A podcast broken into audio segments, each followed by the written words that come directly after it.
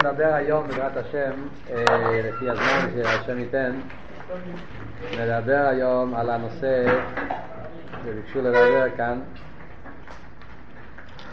בקשר לארץ ישראל. מה השיטה,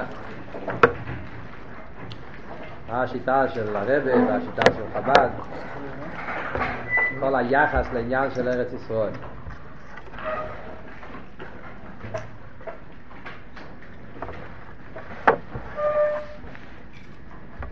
צריך להקדים שאנחנו מדברים כאן, אה, כאן אנחנו מדברים שיחה פנימית עם בחורים תכתמימים, בחורים תכתמימים שבשיר ובוכים מותר להם לדעת איך השיטה האמיתית של הרבה בקשר לכל העניין של ארץ ישראל זה היום, הציונות, מדינת ישראל וכולי. יהיו כמה דברים שנדבר על זה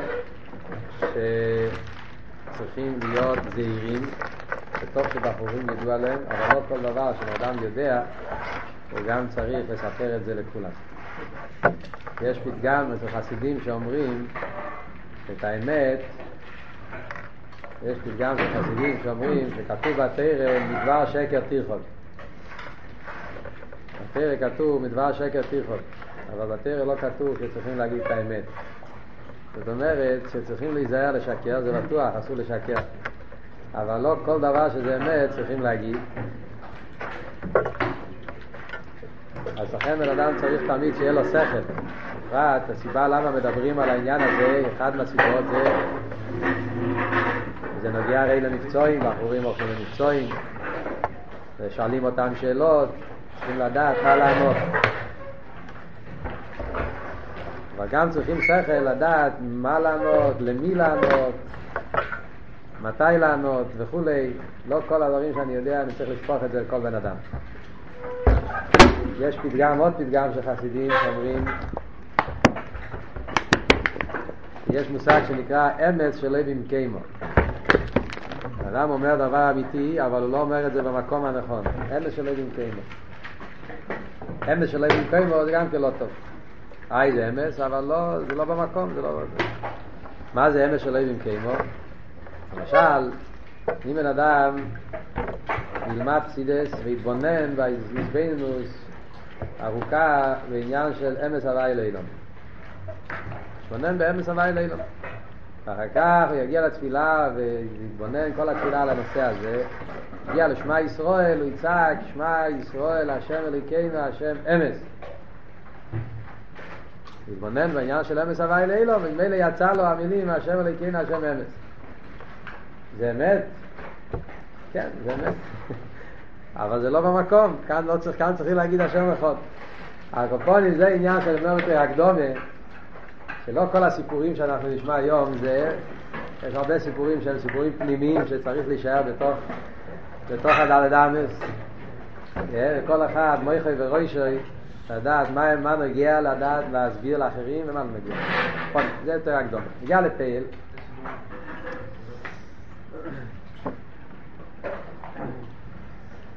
בכלל, הקשר של חב"ד עם ארץ ישראל התחיל עוד לפני כל העניין של הציונות.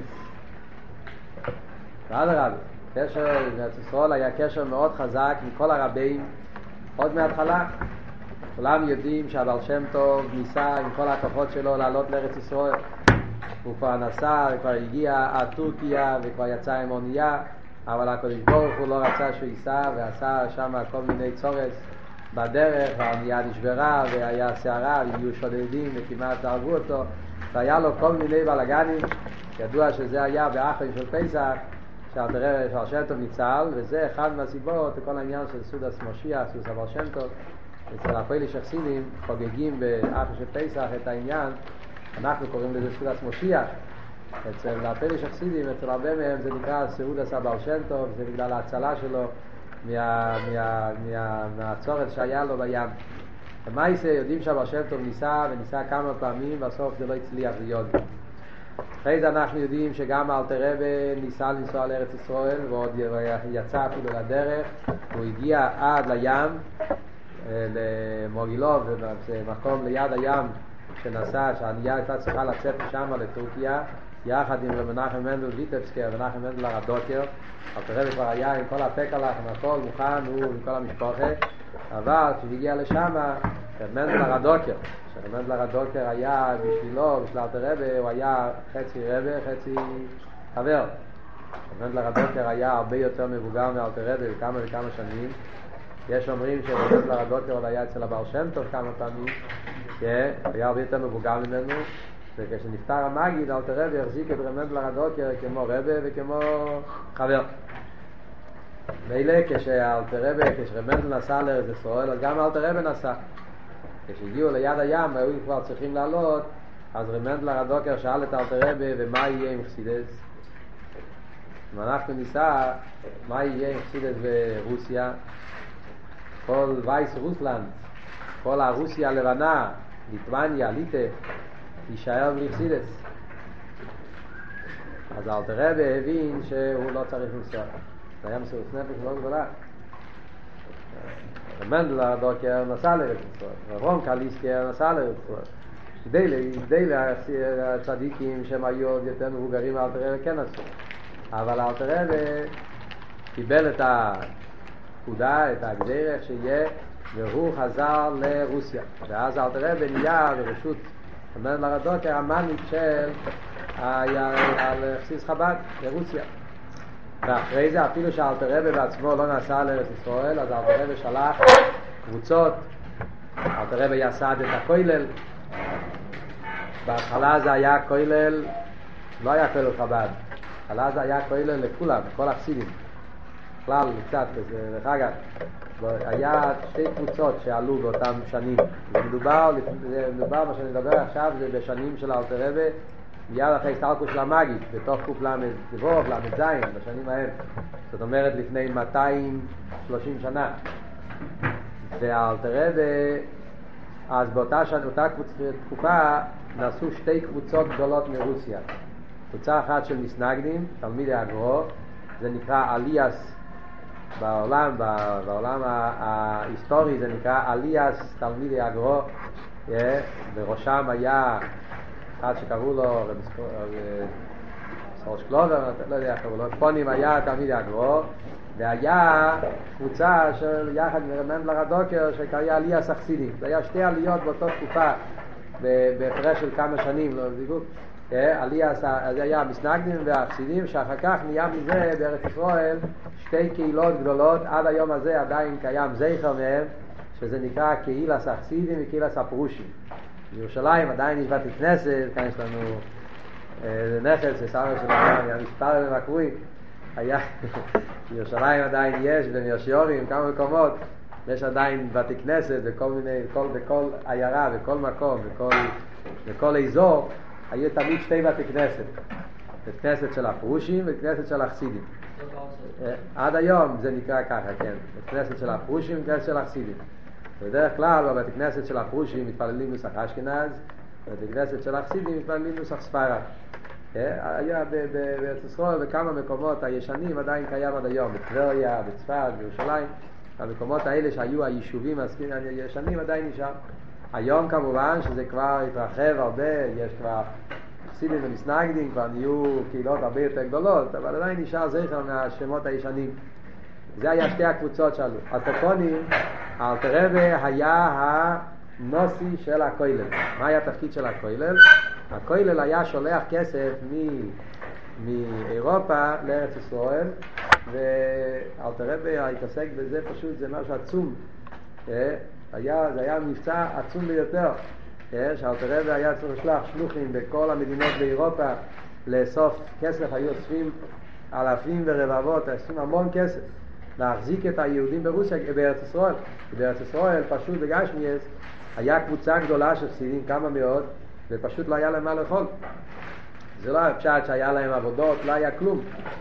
היה, הגיעו לארץ ישראל, היה מקום מדבר שמומו. לא היה להם מה לעבוד, לא היה להם מה לאכול, והיו יהודים, רוב היהודים שעלו לארץ ישראל היו אנשים ישבי עיר, קדשים ותאירים, ולמדו תאירים. לא היה לה, מה שהחזיק אותם בגשמי זה היה כסף של אלתר רבי שלה. אז היו שדרים, זה היה נקרא שדרים, שלוחי דרבונו. היו נשלחים ואלתר רבי היה דואג לאסוף את הכסף לשלוח.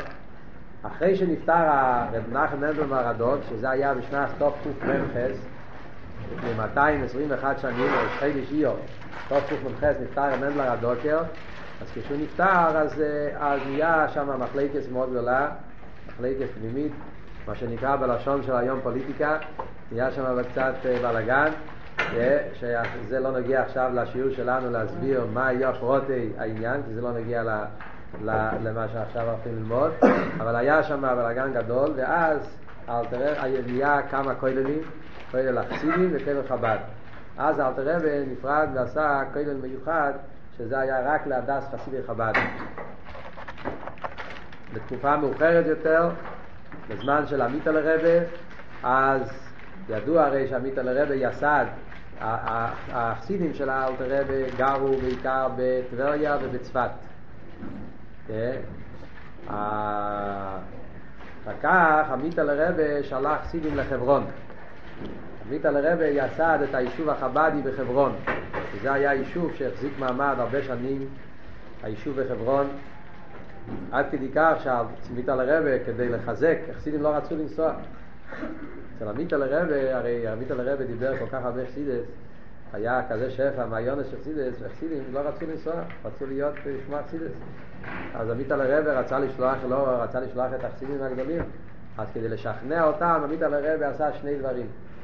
דבר אחד, עמית לרבה הבטיח להם שהוא ישלח כסובים לארץ ישראל, שהוא ישלח הרבה כסובים, מימורים לישראל, באמת כך היה, עמית לרבה שלח כסובים לישראל, עד כדי כך שיש ריבוי מימורים של עמית לרבה, היום שנתפסו, שלא היו בספרייה של, ה, של הרבים מלובביץ'. מצאו את זה בארץ ישראל בספרייה הלאומית בירושלים, שיש שם באוניברסיטה של ירושלים, שם נמצאו המון כיסווי יד של עמית אל מהתקופה ההיא, של החסידים, והמון של עמית אל אחד מהם למשל זה אימרי בינו, חלק ג' כולם מכירים את הספר אימרי בינו, אבל היה עוד חלק של אימרי בינו שלא היה בדפוס עד לפני כמה שנים, לפני עשרים שנה זה, זה נתפס משם, מה, מהספרייה של, של האוניברסיטה בירושלים.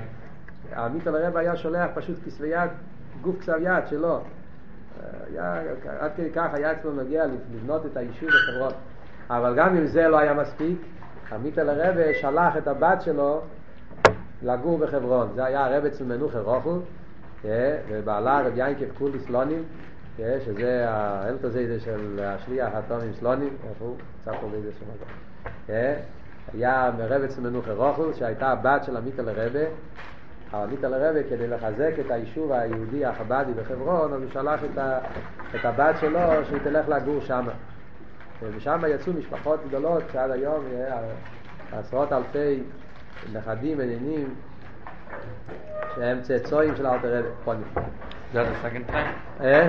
Second time? Wait, did he send his daughter? שלח כסובים, שלח את הבת שלו. זה היה שני הדברים. אחד מהסיפורים שמספרים, סתם דרך אגב, אה? בייס הרב, בווייזן אז נגיע, schon in die Sprache. Du schickst einen von בייס הרב. היא הייתה ממש רבצן, הסיפורים מספרים, היא הייתה פשוט בעלת נפש וכל מיני עניינים.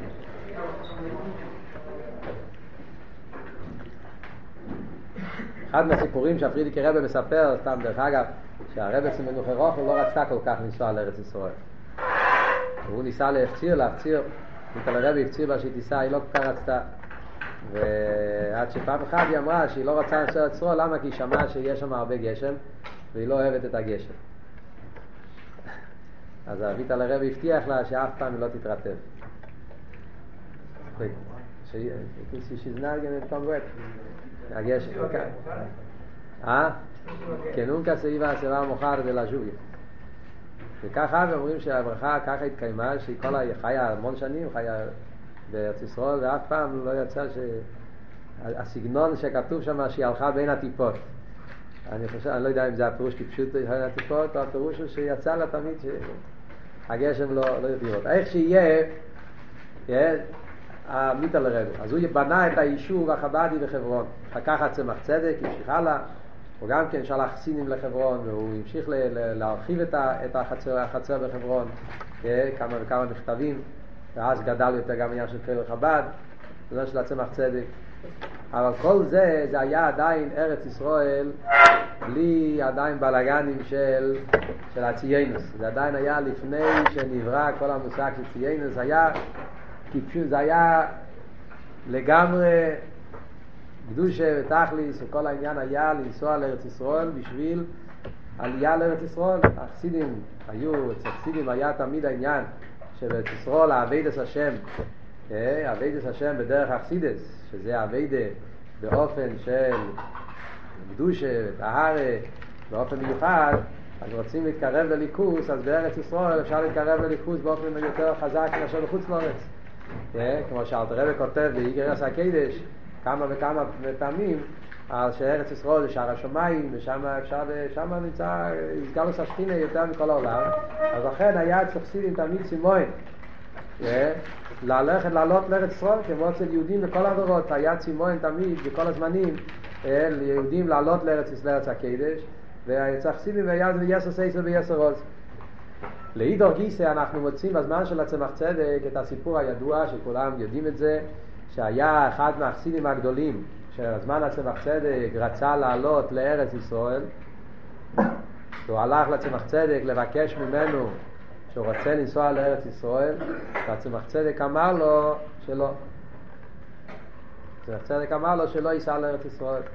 הוא הפציר והפציר, הצמח צדק אמר לו הפתגם הידוע רב הלל וילצך נשפור על ארץ ישראל, ודיר וילצך יה, מח דו ארץ ישראל.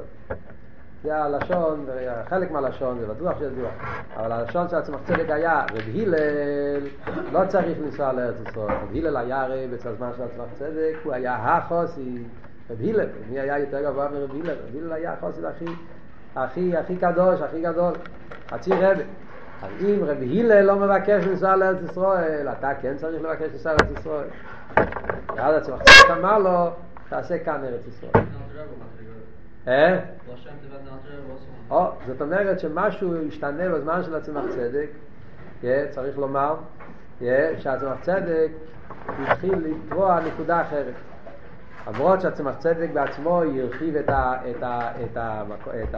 הישבות בחברון והוא השקיע בזה הרבה כסף וכולי, אף על פי כן, אבות הזה שהצמח צדק אמר זה אבות יסודי שאחר כך רואים שהרבים השתמשו עם זה, בפרט הרבי השתמש עם זה המון בתור יסוד והגישה של חסידס חב"ד וכל העניין שזה נקרא מח דו ארץ ישראל, תעשה כאן ארץ ישראל. שהאביידה שלנו עכשיו בזמן הגולו זה לא לעלות לארץ ישראל, אלא לעשות ארץ ישראל בחוץ לארץ. וזה העניין שעל ידי שיהודי נמצא בכל מקום ועושה שם נוגיה בקדושה וכולי, עושה ארץ ישראל במקום שהוא נמצא. וזה שינה את כל הגישה שלאו דווקא שהעניין שלנו, העבודה שלנו עכשיו, המטרה שלנו בחיים זה לעלות לארץ ישראל. העניין צריך להיות לעשות חוץ לארץ ישראל. האמת היא אבל, אם נכנסים קצת להיסטוריה של העניין, באותה תקופה התחיל קצת העניין של ציונים. אז יש כאלה שרוצים לקשר את העניין הזה שאלתר צמח צדק, שהצמח צדק כבר קירר את העניין של עלייה לארץ ישראל, בגלל שאז ארץ ישראל התחיל להיות עניין שהחיצונים לקחו את זה. התחיל קצת את העניין שהתחילו, ארץ ישראל התחיל להיות עניין פוליטי. התחילו להשתמש בזה לעניין של, של, של חיציינים, של, של משכילים, כמו שעכשיו אנחנו הולכים לספר, אז לכן התחילה אז כבר הגישה של הרבים שהאביידה זה לא לעלות לארץ ישראל, אלא האביידה היא לעשות ארץ ישראל כמו שזה עניין של דירי בתחתינו. מה קרה באותה תקופה? באותה תקופה בעצם זה התחיל בזמן של הרבי מהר"ש. אם מסתכלים היסטורית, כאילו בפויל, השטורם התחיל בזמן של הרבי מהר"ש, אבל כמובן כל דבר לוקח זמן עד שזה מתפתח. בתקופה של הרבי מהר"ש, זאת אומרת, מדברים כאן לפני בערך 120 שנה. שנות טוב ר"ל, טוב ר"מ, בשנים ההם. אז התחיל ברוסיה, היו אז, ברוסיה, בגרמניה, בכמה מקומות, היו אז המשכילים. משכילים היו, לא משכילים הפסידים, משכילים מתכוונים ל... משכילים השכלה, איך אומרים, אילומיניסטס, קוראים לזה בקסטיג'אן. אה? אילומיניסטס. אה? משכילים, משכילים היו, משכילים עצמם, זה, צריך שיעור בפני עצמו, להזכיר את ההיסטוריה של המשכילים. משכילים זה היה דבר שהתחיל בזמן של אלתר רבה, הם התחילו בגרמניה, מסון קראו לו המנהיג שהתחיל את כל העניין של האסכולה, והמשכילים המטרה שלהם היה להתחיל לעשות יותר מודרני את היהדות, להכניס קצת מודה, קצת לימודי חול, קצת אה, ידיעות, להתקשר עם העולם, שהדת, שהדתיים, שהיהדות לא יהיה דבר כזה פרימיטיבו, רצו לעשות את זה דבר יותר פסט, ואז הם התחילו להיכנס עם כל מיני חוכמס חיצניאס, ולאט לאט נהיה מזה כל העניין שהיום זה הרפורמיסטס וה... והקונסרבטיבוס והפייבר, כל השמות שקוראים להם היום. וזה היה המשכילים. המשכילים התחילו בגרמניה, נכנסו לעוד מקומות וניסו להיכנס גם ברוסיה, ואז היה מלחמה מאוד גדולה, שזה התחיל בזמן של אלתר רבי, אבל המלחמה הגדולה היה בזמן של הצמח צדק. כולם יודעים שהצמח צדק היה יותר מחצי שנה בפטרבורג, אה, באסיפס הרבונים, היה 22 פעמים הצמח צדק ישב במאסר אה, בגלל שהוא נלחם נגד הממשולה כי הממשולה היו בעד המשכילים והצמח צדק יחד עם איצר לוולוז'ינה אז המסנגדים אפילו עשו שולם ונלחמו נגד המשכילים. המשכילים באו מגרמניה לרוסיה. הם רצו לבנות את המוסדות שלהם ברוסיה. לא רק רצו, הם גם הצליחו לעשות את זה כי הממשלה נתנה להם הרבה, ממשלת רוסיה נתנה להם הרבה פלדה. הם, הם, הם רצו שזה יהיה. הם שכנעו את הממשלה שזה לטובת, ה, לטובת רוסיה, לטובת הממשלה. והיה אסיפה, אסיפות גדולות, והצמח צדק פשע היה לו מסירות נפש כפשוטי. עד כדי כך, ש... אני לא עובר, עובר כאן עניינים, הולכים לעניין.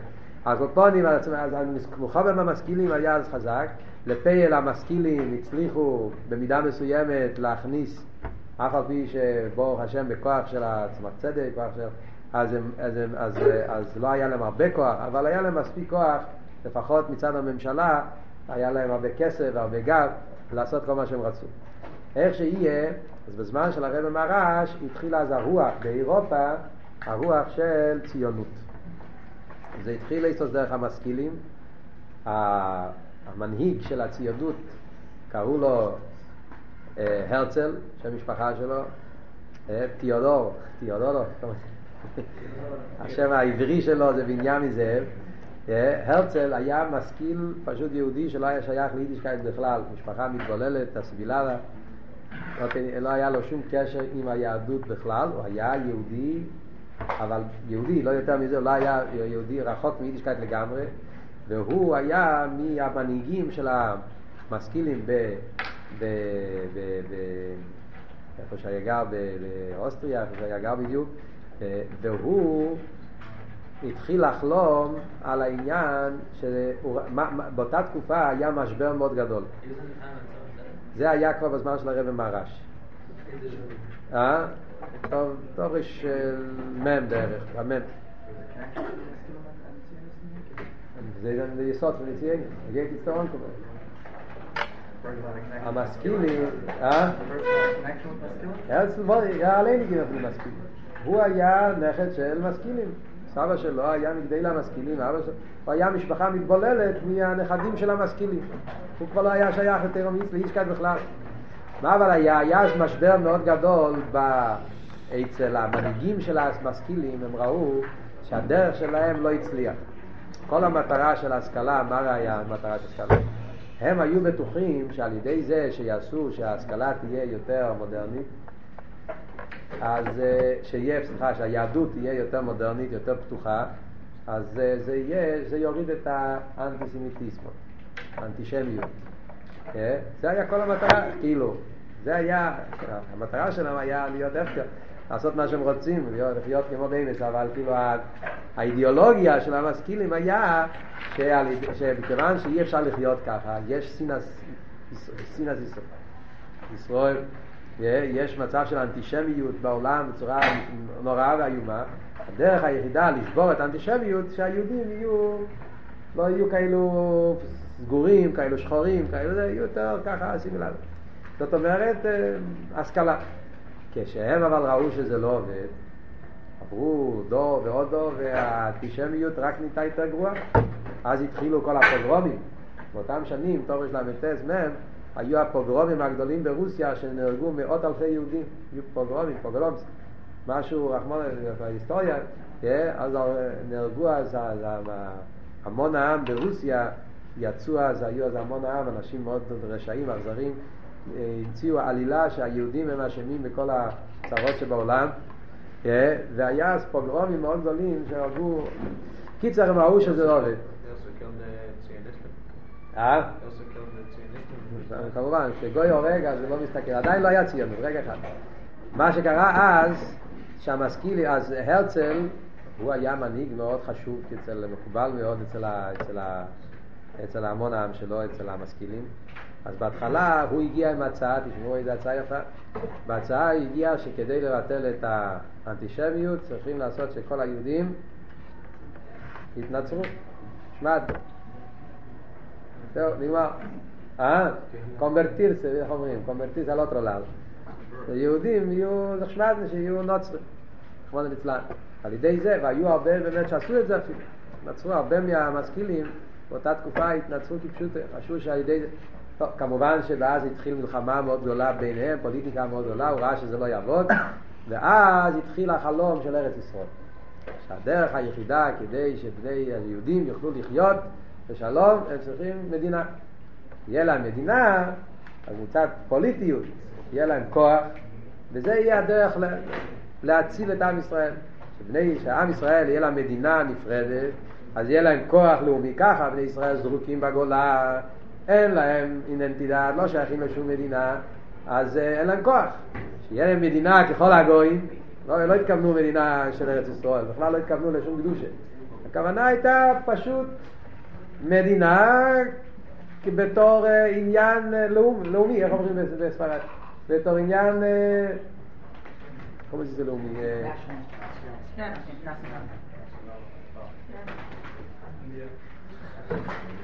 נראה לי שיש מילה אחרת. אה? נראה לי שיש מילה אחרת. הקופונים. ממילא זה היה המטרה שלו. שיהיה מדינה, מדינה עם כוח כמו מדינות אחרות, כמו שיש רוסיה, יש פולוניה, יש מדינה יהודית. יהיה להם כוח. עד כדי כך הוא היה כזה, כזה, כזה לא שייך לכל המושג, שהרצל בכלל לא רצה ארץ ישראל. החלום שלו, ההצעה שלו היה לעשות מדינה באוגנדה. אוגנדה. אוגנדה זה מדינה, לא קוראים לזה ככה בספרדית. אוגנדה זה dice? ¿Cómo se dice en castellano? ¿Dice Uganda? אוגנדה זה מדינה, איזשהו מקום שם באפריקה. אנטבי, לוב, אוגנדה, שם. הקופונים, הוא, הרצל, מה היה הרעיון שלו? זה היה התחלת הרעיון הציונות. רעיון הציונות התחיל עם מדינה באוגנדה.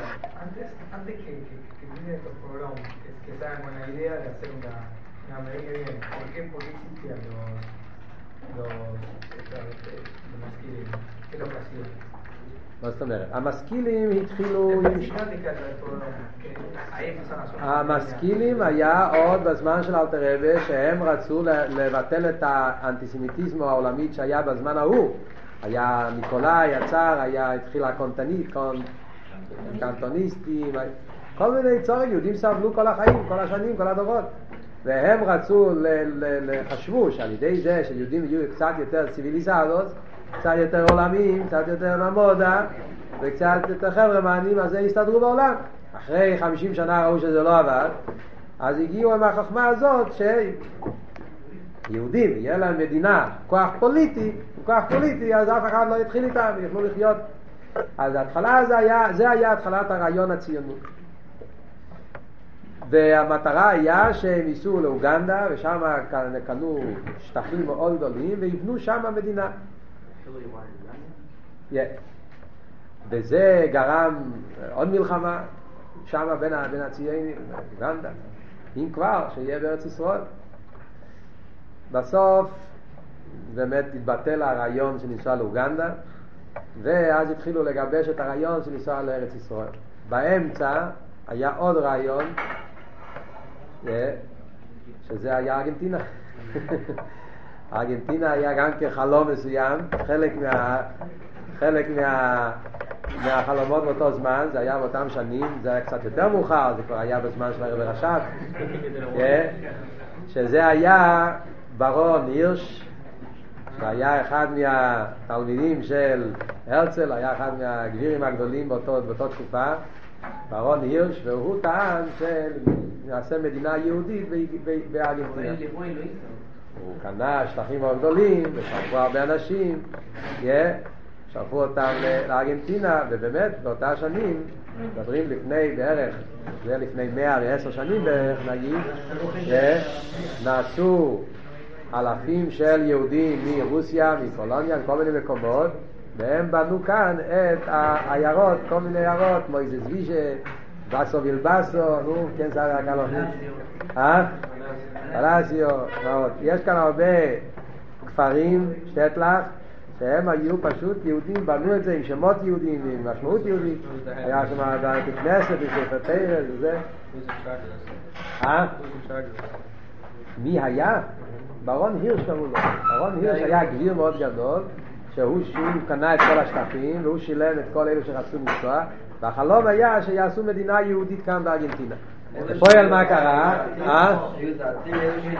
חלק, רוב, רובם לא כמובן, אבל היה חלק גם כן של אנשים דתיים, חלק קטן של יהודים שהגיעו לכאן היו דתיים, וכמובן שאלו שהיו דתיים אבל הבנים שלהם כבר לא, כי הם לא, לא, לא, לא, לא חשבו על הדור הבא, כל אחד חשב רק להציל את עצמו, כי היה שם הרבה רמאות.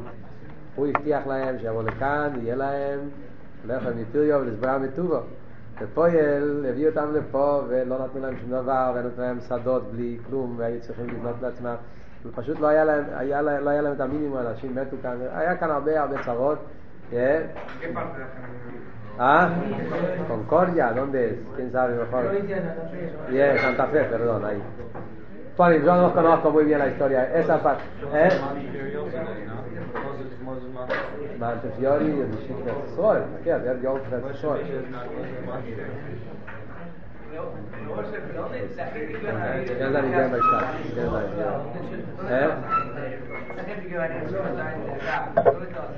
Ja, בארץ ישראל, רגע, בארץ ישראל עדיין לא היה כלום. בארץ ישראל כלום, זאת אומרת עדיין לא היה, עדיין היה רק חלום. אז באותם שנים, באותם שנים נהיה ברוסיה אה, קבוצות, אז התחילה הציונות, הציון היה, זה היה, ציונות היה, זה הרעיון לעלות לארץ ישראל סוף סוף ולעשות שישראל יהיה מדינה יהודית, אבל לא מדינה קדושה, מדינה יהודית לאומית, שזה יהיה מקום ששם אנשים אה, יהודים יוכלו לחיות שם ושיהיה מדינה ככל המדינות, יהיה להם כוח חזק, כוח פוליטי, ויעשו, ינהיגו את העולם, ויהיה להם כל מה שהם רוצים. למעשה, התחילה אז ברוסיה שתי קבוצות שהתעסקו בזה. קבוצה אחת קראו לזה שיבת ציון, שזה בקיצור ציונים, והקבוצה השנייה קראו לזה בילו. שמעתם פעם על בילו? Yeah, בילו זה ראשי תיבות, בית יעקב לכו ונלכה. Yeah, שזה היה, בילו עד היום יש עדיין זכר של בילו, יש עדיין עוד איזשהו זכר, נראה לי שכבר כמעט לא קיים, אבל... ו... והם כמובן, הם ראו שכדי להצליח בעניין הזה, אז אם זה יהיה רק משכילים, אז זה לא יעבוד. אם רק משכילים יתעסקו בעניין הזה, זה לא ילך. יהודים, הם רצו שכולם, כל היהודים רצו ללכת. אז ממילא הם הבינו שכדי שזה יצליח חייבים אנשים דתיים שגם כן יתלהבו על העסק. אז אז הם הלכו, גדי המשכילים הלכו אז ועשו אסיפות עם כל מיני גדי לישראל וניסו להדליק אותם על הרעיון של יישוב ארץ ישראל. אז כדי להלביש את זה בעניין של מצווה, לא יכולים להגיד לבן אדם, דתי, סתם רוצים לעשות מדינה גויית, ארץ ישראל, אף אחד לא יוצא ללכת. אז כמובן, יישוב ארץ ישראל זו מצווה מאוד גדולה, שכל הדורות, יהודים תמיד בגלות, חשבו על יישוב ארץ ישראל, מי שיכל לעלות לארץ ישראל זה היה חלום החיים. יישוב ארץ ישראל זה מצווה, יש מחלקס בכלל, כאן נוגע העניין פיתרת, יש מחלקס בכלל בין הראשונים, אם בזמן החום, אם יישוב ארץ ישראל זה מצווה או זה לא מצווה. הרמב"ן, הרמב"ם, הרמב"ן, יותר, הרמב"ן אפילו יותר חזק מהרמב"ם, פוסק שיש מצווה להיות uh, בארץ ישראל, כל, יישוב בארץ ישראל זה מצווה, מצווה מדאורייתא, יהודי שגם בזמן הגולוס הולך לגור בארץ ישראל, אז הוא מקיים מצווה מן התרא. ככה זה השיטה של הרמב"ן, יש אומרים שגם הרמב"ם, הרמב"ם סובר ככה. עכשיו ברמב"ם, נמצא בימים האלה, בסוף הרמב"ם, בשופטים, יש שם בהלכות מלוכים, או לפני זה, לא זוכר איפה הרמב"ם מדבר על העניין הזה, איך זה הדין של איש ארץ ישראל בזמן הגולה. הקופונים, עד כדי כך שידוע שהרמב"ם עצמו רצה לעלות לארץ ישראל, בסוף הוא היה שם רק שבע ימים, הוא היה צריך לברוח. והרמב"ן גם כן עלה לארץ ישראל, הרמב"ן נפטר בארץ ישראל. איך שיהיה, נחזור לענייננו, אז כדי לשכנע את היהודים הדתיים, ידעו שבלי של, שלא יהיה, אם לא יהיה להם יהודים דתיים זה לא יעבוד. אז, אז הם הלכו לכל מיני גדולי ישראל, והיו אז, אז נהיה כמה מגדלי ישראל שהתלהבו מאוד, מאוד חזק על הרעיון הזה. כמה, כמה מגדלי ישראל ראו את זה בתור עניין מאוד חיובי. בין הגדלי ישראל שהיו אז באותה תקופה שהיו בעד הציונות, ידועים השמות, ידוע אחד מהם הכי גדול זה רב צבי הירש קלישר, שהיה רב מאוד חשוב, והיה עוד אחד רב שמואל מוגילובר, והיה עוד אחד שקראו לא זוכר את כל השמות, הקופונים היו אז, הם היו אה, רבנים חשובים, לא היו חסידים, אבל היו רבנים מאוד חשובים, היו מאוד מקובלים, והם נדלקו על הרעיון של יישוב ארץ ישראל, של הציונות, והם טענו שזה חלק, הם כל מיני מרמי קיימס, מהש"ס, מהגימורס, מכל מיני מקומות, שבאמת כך צריך להיות, שצריך להיות, לא לחכות שמשיח יבוא מהשמיים ויקח את היהודים מארץ ישראל, יש כל מיני ראיות מכל מיני מקומות שהיהודים עצמם מתעוררים לעלות לארץ ישראל זה ניצוץ של קדושה. איי, זה אנשים חילוניים שהם באו עם ההצעה הזאת, זה המשכילים, אבל בגלל שהם יהודים, אז זה, זה, זה סוף כל סוף זה ניצוץ יהודי, לא צריכים לקלקל את זה. ואדרבה, אם היהודים הדתיים ייכנסו לעניין, אז הם יצליחו להפוך את זה לעניין יהודי דתי, לא לעניין חילוני רחמנא ליצלן. זה היה השיטה של הרבונים שהיו בעד. הרבונים שהיו נגד זה, טענו שאפשר לראות מה המקור. אם הדבר הזה, כל האיסאירוס שלו הגיע מהמקום, מאיפה זה הגיע? ממוקם הקליפס. כל האיסאירוס לעניין של שיבת ציון הגיע ממי? הגיע מהמשכילים. סימן שאי אפשר להיות בזה עניין של קדושה. בטוח שזה המקור, זה עניין של קליפה. אז ממילא הם יצאו נגד זה, נלחמו עם זה. ואחד מהסיפורים היהודיים בנגיע לחב"ד, זה בנגיע לרבא מהרש. שבאו לבקש מהרבא מהרש שישתתף עם העניין של שיבת ציון, אה, היה דווקא מהארגון של בילו, הם באו לרבי מהר"ש לבקש ממנו. אז הרבי מהר"ש אמר להם, לא בשום אופן. התחילו להתווכח, אז הרבי מהר"ש אמר להם פשוט מאוד. הפסוק אומר, בייס יינקב לכו ונלכו בעיר השם. מה הראשי תיבות של הארגון שלכם? בילו, זה בית יעקב לכו ונלכה. בדיוק נפל לכם, המילים בעיר השם נפל מה, מהראש התיבס. בעיר השם נשאר מחוץ לראש התיבס. אם אתם תוסיפו את המילים בעיר השם לקבוצה שלכם, זה יהיה השם של הקבוצה שלכם, אז אני לוקח חמישים אלף חסידים ועולה לארץ ישראל. זה העבוד שלכם במהר"ל שבת. שאם יוסיפו את הבאר הוואי לבילו, אז באותו יום הוא לוקח חמישים אלף חסידים ועולה לארץ ישראל. נו, כמובן שכיוון שהרב מרש לא עלה לארץ ישראל, אז ממילא מובן שלא היו מוכנים להוסיף את הבאר הוואי. אבל כמובן שזה גילה את כל שרש העניין. זאת המטרה האמיתית שלהם זה היה עניין של ככל הגויים בייס ישראל. אה? לא, כמובן. אז הרבנים הדתיים שהיו בעד זה, חשבו, מה היה המחשבה שלהם, שהם יצליחו להשפיע שם, הם יצטרכו לשכנע, הם יצטרכו להפוך את זה, יהיה להם, לא, ובסוף הקדושה של ארץ ישראל תשפיע, כל מיני חלומות שחשבו שזה יעבוד בצורה של... אה?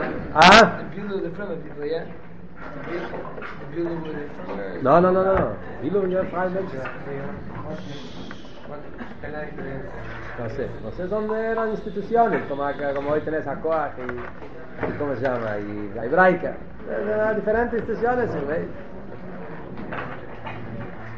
זה היה בזמן של הרב מהרש. בזמן של הרב רש"ב נהיה המלחומה הזאת יותר גדולה, אז היה עיקר, עיקר המלחמה. לאט לאט התחילו אז, התחמם העניין, זה היה הנושא, המדובר בכל התוקף. אותם שנים, משנס, אפשר להגיד, טוב רמ בערך, עד טוב ריש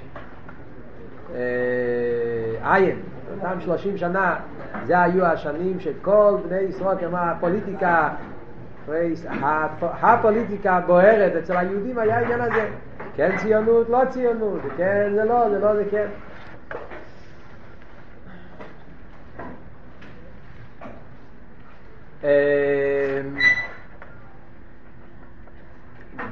הרב רש"ב הוא היה אחד מהלוחמים הכי גדולים בעם והרבנים, הרבנים הדתיים, מהלוחמים הכי גדולים נגד הציינוס היה רב רש"ב.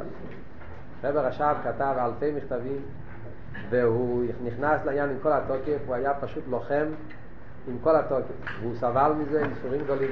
עד כדי כך שהפרידיקי רבה, אחד מה, בתור בייס, שאז היה מהתקופות הכי חמות בכל העניין, טוב רי סמ"ך בייס זה השנה שהכריזו, אם אני לא טועה, הרבה סמ"ך ג' אז היה השנה שהכריזו באופן רשמי על הקמת מדינה בארץ ישראל, כאילו שהולכים להקים את זה. אז התחילו, באותם שנים זה היה. זו הייתה תקופה מאוד חמה בכל העניין. הרב רש"ב אז נלחם עם כל התוקף. דרך אגב, שיבה סטרפטמימים, יש מכתב של הפרידיקי רבי שהפרידיק הרבי כותב שהרב הרש"ב יסד את מימים כדי ללחם בציינס. כך כותב. שהמטרה של היסיאזוס של תכף מימים היה כדי ללחם בציינס.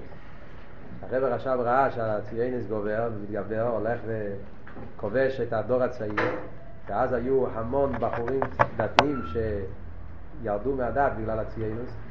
הציינוס זה נהיה כמו, כמו היום, איך אומרים, זה נהיה כמו קלובס, כאילו, הם הציונוס המודרנית התחילו להיכנס עם הרעיון של ישראל, אז הם, הם הדליקו אצל, ה, אצל הצעירים, צעירים, בחורים צעירים חיפשו משהו אה, אטרקטיבו, משהו פלמדיק, אה, משהו, איזה כוח קצת.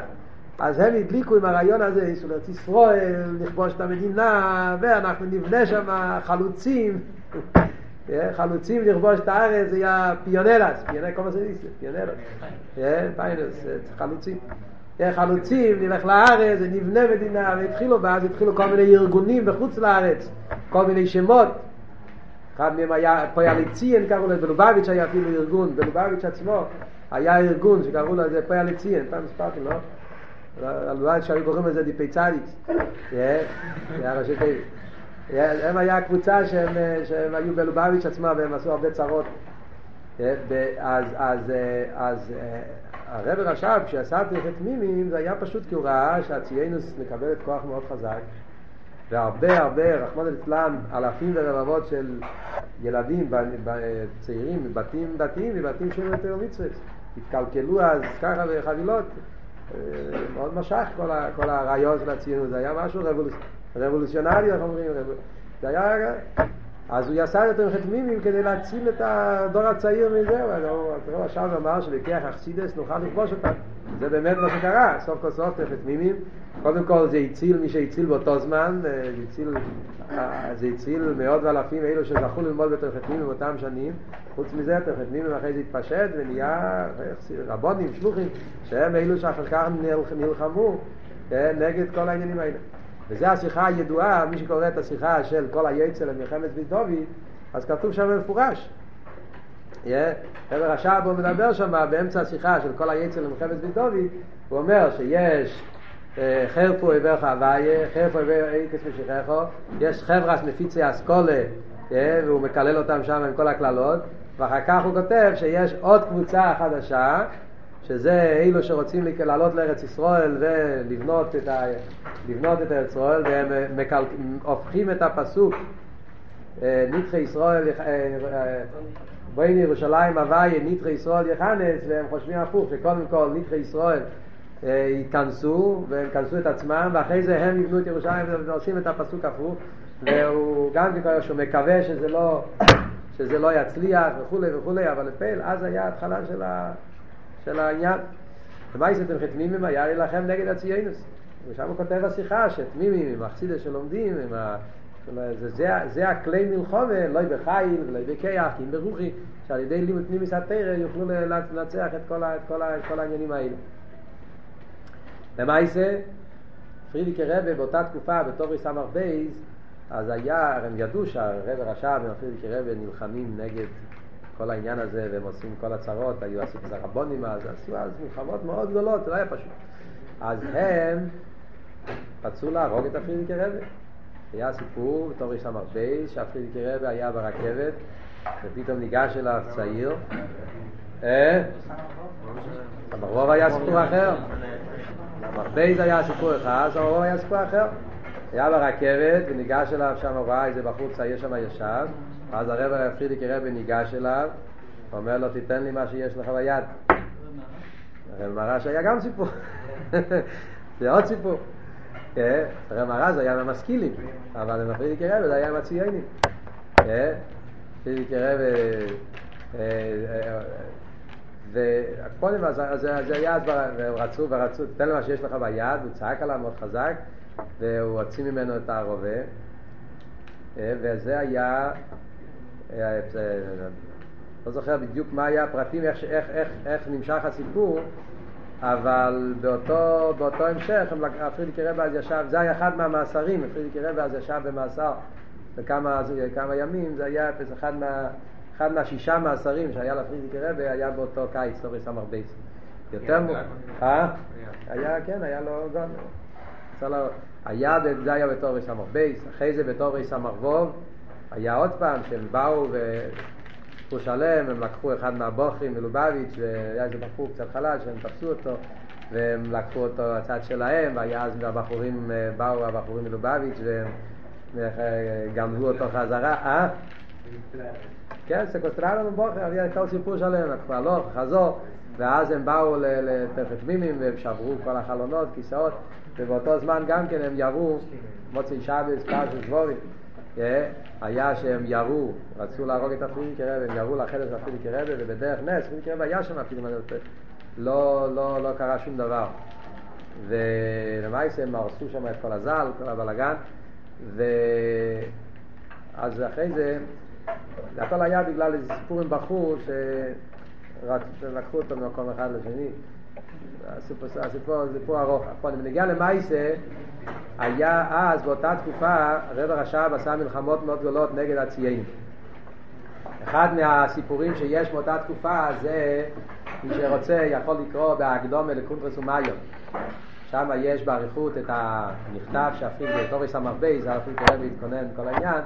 אז יש את המכתב, היה אז הרב מסלונים, גם כן רב, שמואל סלונימר היה אז אצל הרב רש"ב בקשר לעוד עניינים וגם בקשר לעניין הזה, ואז היה, הרב רש"ב אז כתב אז את המכתב הידוע שמסביר למה, מה הסקונה שיש בעניין הציונוס ופשטות, רב רש"ב ראה כבר את העתיד שעם הציונוס לא רק שלא יהיה איסגברוס בקדושה, אלא להפך, שכל העניין זה סוף סוף, המטרה האמיתית זה להחריב את היהדות, ללכת להילחם נגד החומה של היהדות, ונתפסים על מצווה אחת, אבל המטרה זה כדי להרוס מצוות אחרות.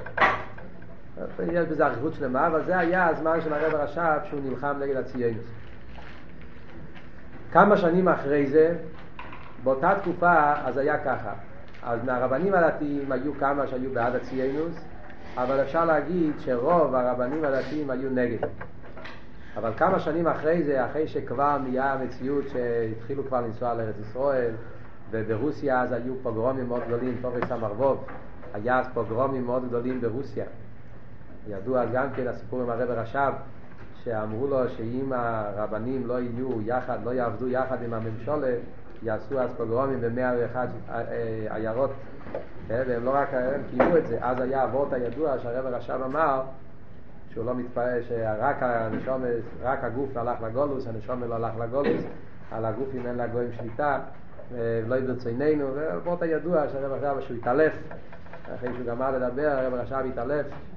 אה, ואחרי זה הרב חיים בריסקי, ועשו אותו במאסר, כי דיבר נגד הממשלה, ואז רב חיים בריסקי בא לבקר אותו, ושאל אותו, אתה, למה, הוא ראה אותו בוכה, שאל למה אתה בוכה, הרי עשית מה שיכלת. הוא אומר, כן, עשיתי מה שיכלתי, אבל לפה לא, לא פעלנו את העניין, הסביר את ההבדל בין פועל לאחד שהוא בעל הבית. בעל הבית לא אכפת לו רק שהוא עשה את מה שהוא יכל, הוא אכפת לו שיש הפסד.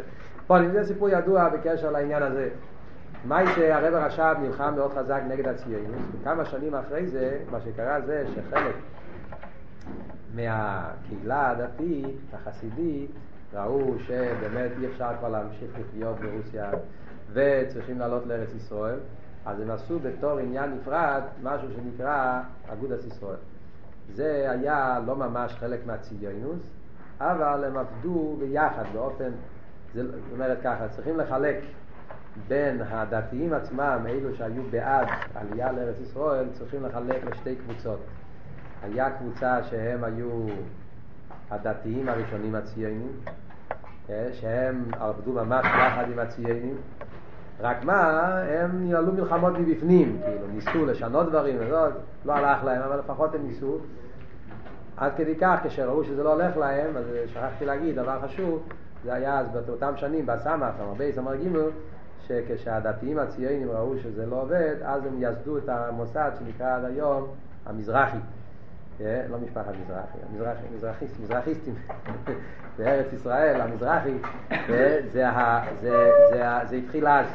המזרחי היו הקהילה הדתית שהיו בעד הציונות, אבל ציונות באופן דתי. זאת אומרת, ציונות עם מטרה דתית, יישוב ארץ ישראל, שזה יהיה הכל על פי מצווה וכולי, זה היה הציונות הדתית של המזרחי. שאחר כך, אה? כן, היו יהודים דתיים לגמרי, מאה אחוז. זה היה הראש שלהם באותה תקופה, היה מי שיסד את המזרחי, קראו לו הרב ריינס. אחר כך היה הרב קוק, שהוא היה, צריכים להזכיר את כל השמות כאן, טופונים, אה? היו אורתודוקס לגמרי, אחרים היו מה לעשות.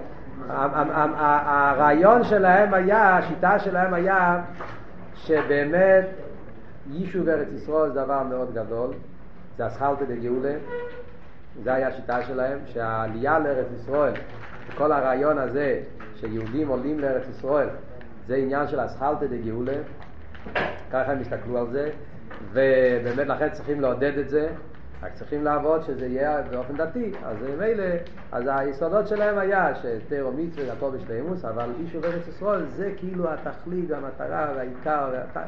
זה המצווה וכולי, שעל זה בנוי כל היידישקייט, זה המטרה, זה הגאולה, אה? המוקר שלהם בתרא זה מתלמוד ירושלמי. רוצים לדעת המוקר שלהם בתרא, המוקר שלהם בתרא זה איזה תלמוד ירושלמי. יש איזה תלמוד ירושלמי שכתוב שהגאולה, כתוב, והמנצח על איילס השחר מזמר לדוד, אומר הירושלמי, מה זה איילס השחר? איילס השחר זה בבוקר כשמתחיל להיות אור, אז יש את האלווה, כמו שזה קסטיג'אנו, דון. זה כשמתחיל לבוא, לבוא, לבוא, לבוא האור, קצת כזה, אה, עניין האלווה, הקופונים, הלויס השחר, שזה הולך לאט לאט.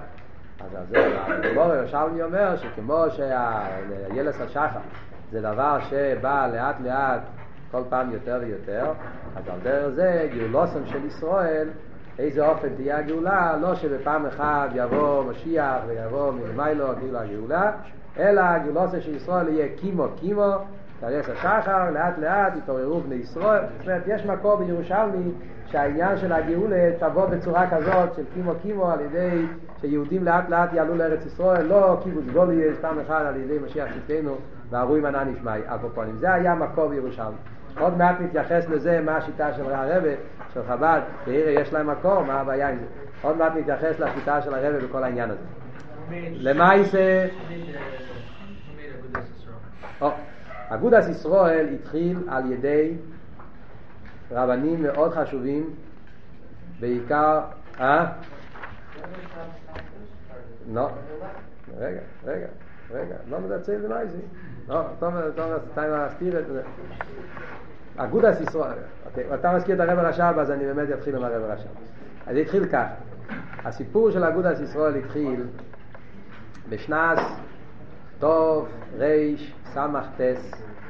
היה אסיפה מאוד גדולה, בעצם קודם, טוב ריש סמך חס, לפני 101 שנים, היה אסיפה מאוד גדולה ברוסיה, שבאסיפה הזאת היה אסיפה בשביל לחזק את היהדות האמיתית, הדתית, ברוסיה.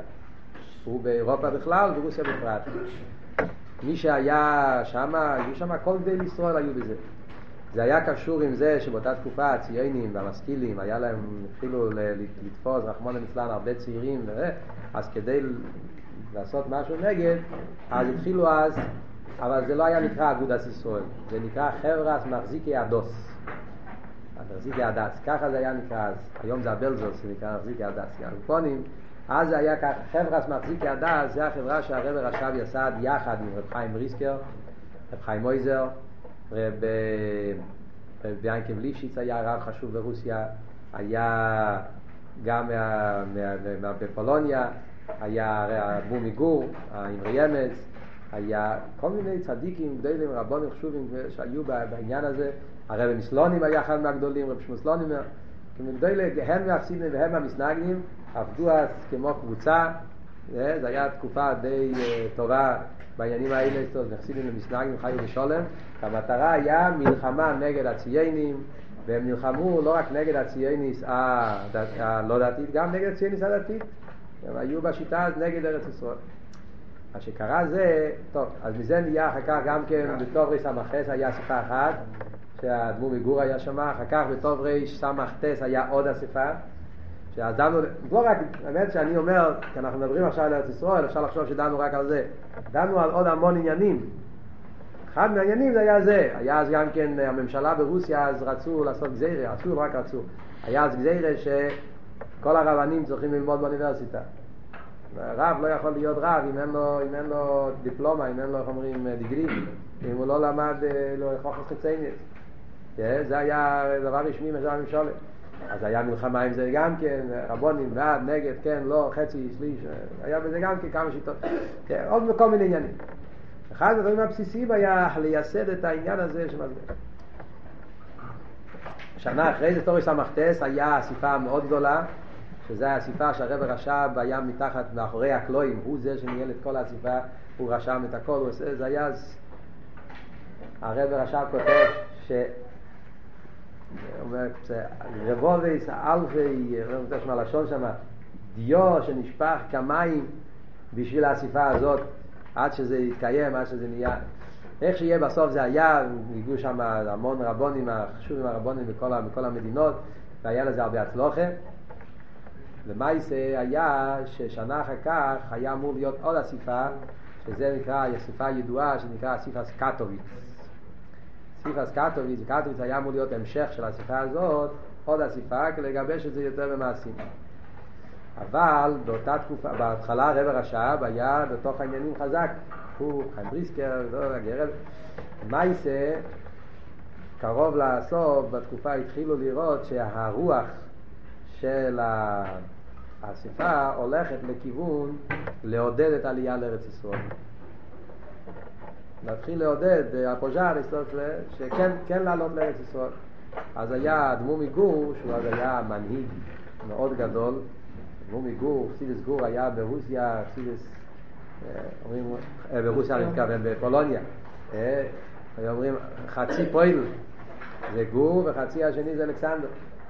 אז חסידס גור זה היה חסידס עצומה, זה היה להם כמה, יותר ממיליון חסידים. היה לו השפעה מאוד גדולה, ויחד איתו היו עוד כל מיני אדמו"רים וכל מיני רבונים וצדיקים, שהם... אה? מי זה היה? ורץ, זה היה מבית גרר?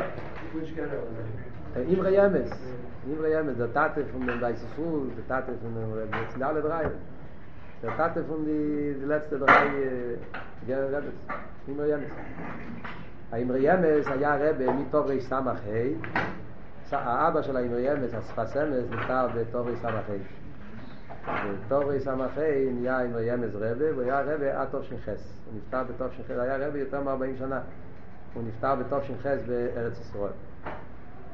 אז האמרי ימס הוא היה לוחם מאוד גדול בעד עלייה לארץ ישראל. הוא שינה את הגישה. זאת אומרת, הוא טען שהגיע הזמן לעלות לארץ ישראל, אלא מה, נעשה משהו שיהיה לגמרי בלי קשר לחלוצים, לציונים וזה.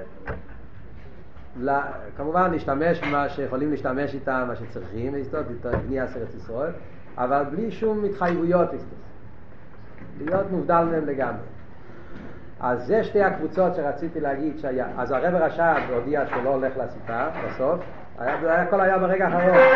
הרב רש"ב הודיע שהוא לא ישתמש, לא ייכנס לסיפה, ואז חיים בריסקי אמר שגם לא ילך לסיפה, ואז נהיה באופן רשמי העניין של הפילוג בין הרבונים הגופה, אלו שהיו בעד אגודת ישראל ואלו שהיו נגד אגודת ישראל. מזה השתלשל אחרי זה, כמו שרוצים לדעת קצת את ההיסטוריה, מזה השתלשל אחרי זה העניין של מה שנקרא היום בפוליטיקה של ארץ ישראל, זה הציונים הראשונים הדתיים, שזה מה שאמרתי קודם, כל, האלו שהיו בחוג וכל זה, זה מה שנקרא היום חרדים לאומיים, או חרדים דתיים לאומיים.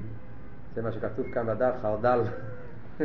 מי שרוצה לדעת מה זה הראשי תיבס חרדל, חרדל זה ראשי תיבס חרדים דתיים לאומיים.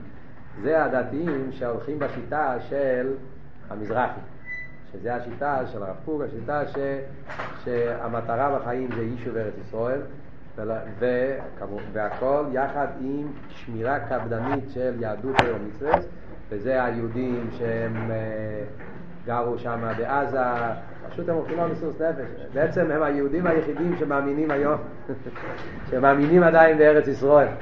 היום מסתכלים היום, מהציונות לא נשאר כלום. בציונות החילונית אין כבר זכר, אין היום ציונות, זה הכל שטויות. הכל, היום זה נלחמים על הכיסא בכנסת, מי יהיה לו את הכיסא לארבע שנים, מי ירוויח את הכסף, אין שיטה. זה לא שיש היום איזו השקפה ציונית, לא כדאי כלום. רגע, מהציונות הדתית אה, יש את העניין של אלו ש... אה, שהמתיישבים, מתנחלים מה שנקרא, שהם גרים. בחברון, גרים במקומות מסוכנים ממש, בשומרון, בהרי יהודה, ב... ב... איך קוראים לזה? אה? כל המקומות, זה המתנחלים. יש שם, יש שם. יהודה, שומרון, עזה. אז זה, זה מה שקרה, זה מה שהשתלשל מהדתיים הלאומיים, מה... הסיפס קטוביץ, שהיו אז הגר רבה וכל הקבוצה האלו, השתלשל מזה מה שנקרא היום אגודת ישראל. זה אגודת ישראל עד היום, אגודת ישראל זה, ה...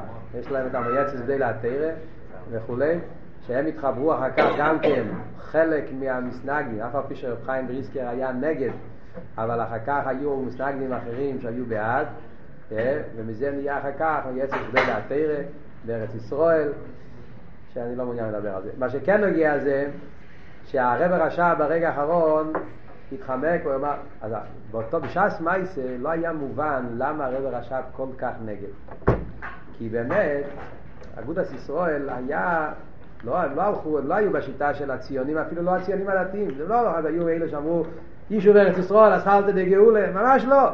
אלא מה, פשוט ראו שמתחיל, היטלר מתחיל לעלות לשלטון, אותם שנים התחילה האנטישמיות המאוד גדולה בגרמניה, ראו שיש צרות בכל, רוסיה התחילה אז המהפכה ברוסיה.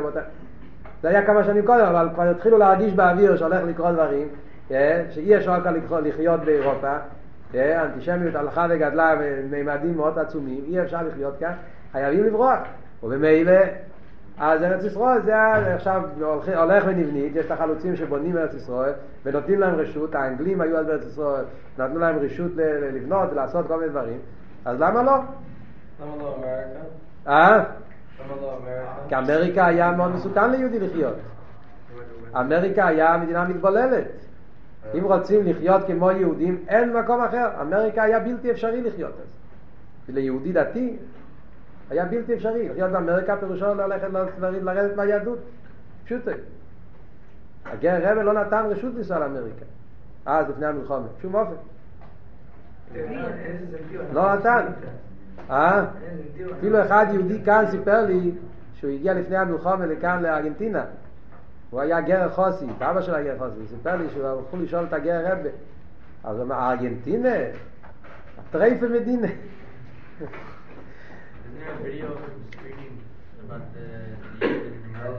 זה המונקצ'ר. המונקצ'ר היה מהקבוצה של הרב רש"ב. המונקצ'ר היה קנוי עצום, היה אנטי ציוני באופן, באופן חזק ביותר. מונקצ'ר היה אנטי ציוני עצום. מונקצ'ר היה, הוא צעק שציוני זה אבי זורם ממש, הוא היה צעק. בשבילו ציוני היה אבי זורם, זה היה יין נסר. קופונים.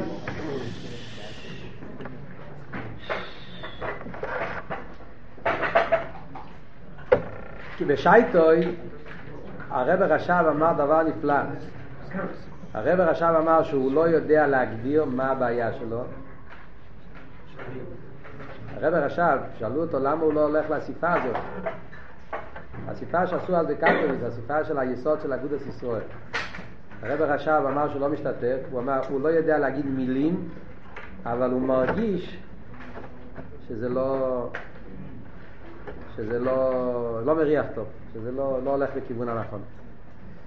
יש וורד, הרב מביא את זה אפילו במיינו, ששאלו את הרב רש"ב, מילא אתה אומר דבר של שכל, אז אפשר לשכל, שכל, שכל התרא, שכל למושה, אתה אומר עניין שכלי, אז אפשר... מה זה לסמוך על הרגש? רק בגלל שאתה לא מרגיש, בגלל זה אתה לא הולך. אומר לא מרגיש, Next year, straight the Loschen hier. Schmecken, der wird so weiter. Der Loschen gewinnt schmecken. Die Meise, der Rebbe zählt die Meise. Ja, sei. Meise, der Rebbe zählt die Meise. אז הרב הרש"ב אמר שיהודי שמאיר אצלו יחידה שבנפש יכול לסמוך גם על רגש. לא סגיר אין דבר. היד ואז בהם לייך יחידה שבנפש כן זה כבר לא זמן את החיים. Ah, dort steht ein anderer Nussach in dem... Äh, der Meister, der Rebbe erzählt das in dem Maimer, und mit der Skisler ist tot in Judalik. Der Maimer von Rebbe ist... Der Meister, der Meister ist ein anderer Meister. Die Meister ist da in äh, tot in Judalik äh, in... Der Meister.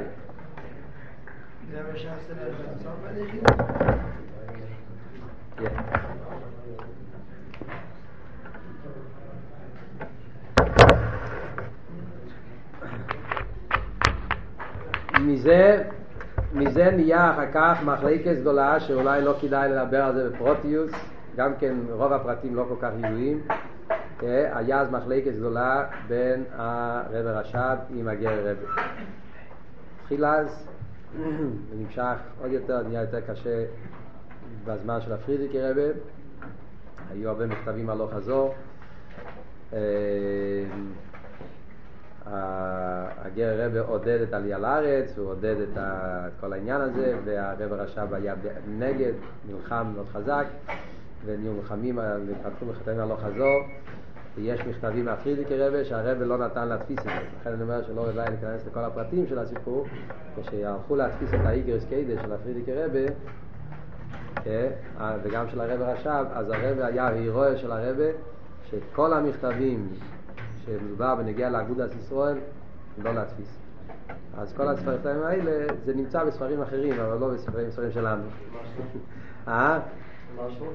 למשל, יש אדמו"רי החסידות וארץ ישראל, ספרים שבארץ, יש החסידות וארץ ישראל, יש ספרים כאלה מודרניים שהם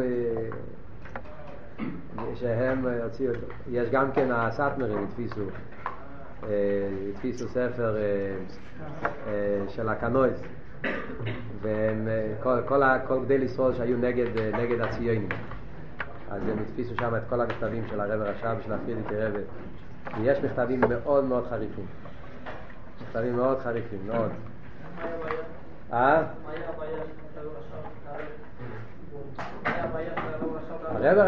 טען שסוף כל סוף יצטרכו לתת הסכומה. עצם זה שאתה משתתף, אפילו שאתה אומר שאתה כלום, שום דבר, אבל עצם ההשתתפות, לא מה שאתה חושב, אתה צריך לחשוב מה הם חושבים. הם לוקחים את זה בתור הסכם שאתה יחד איתם, אתה בשלנו. אז ממילא, לא משנה מה הם חושבים. בשבילהם זה כבר פירוש שאתה אתה גם כציין. באמת זה ככה, סוף כל סוף אגודת ישראל נכנס לממשלה ויש להם שם דעה והם עובדים שם בתור חברי כנסת. זה לא הפשט שהם... אה, זאת אומרת שסוף כל סוף אתה, אתה חייב להסכים על המציאות של הציינת. היה אז אה, הרב הרש"ב, אחר כך הפרידיק רבי המשיך את המלחמה נגד הציינס בעוצם מאוד חזק. נעבור הלאה, נגיע לרב.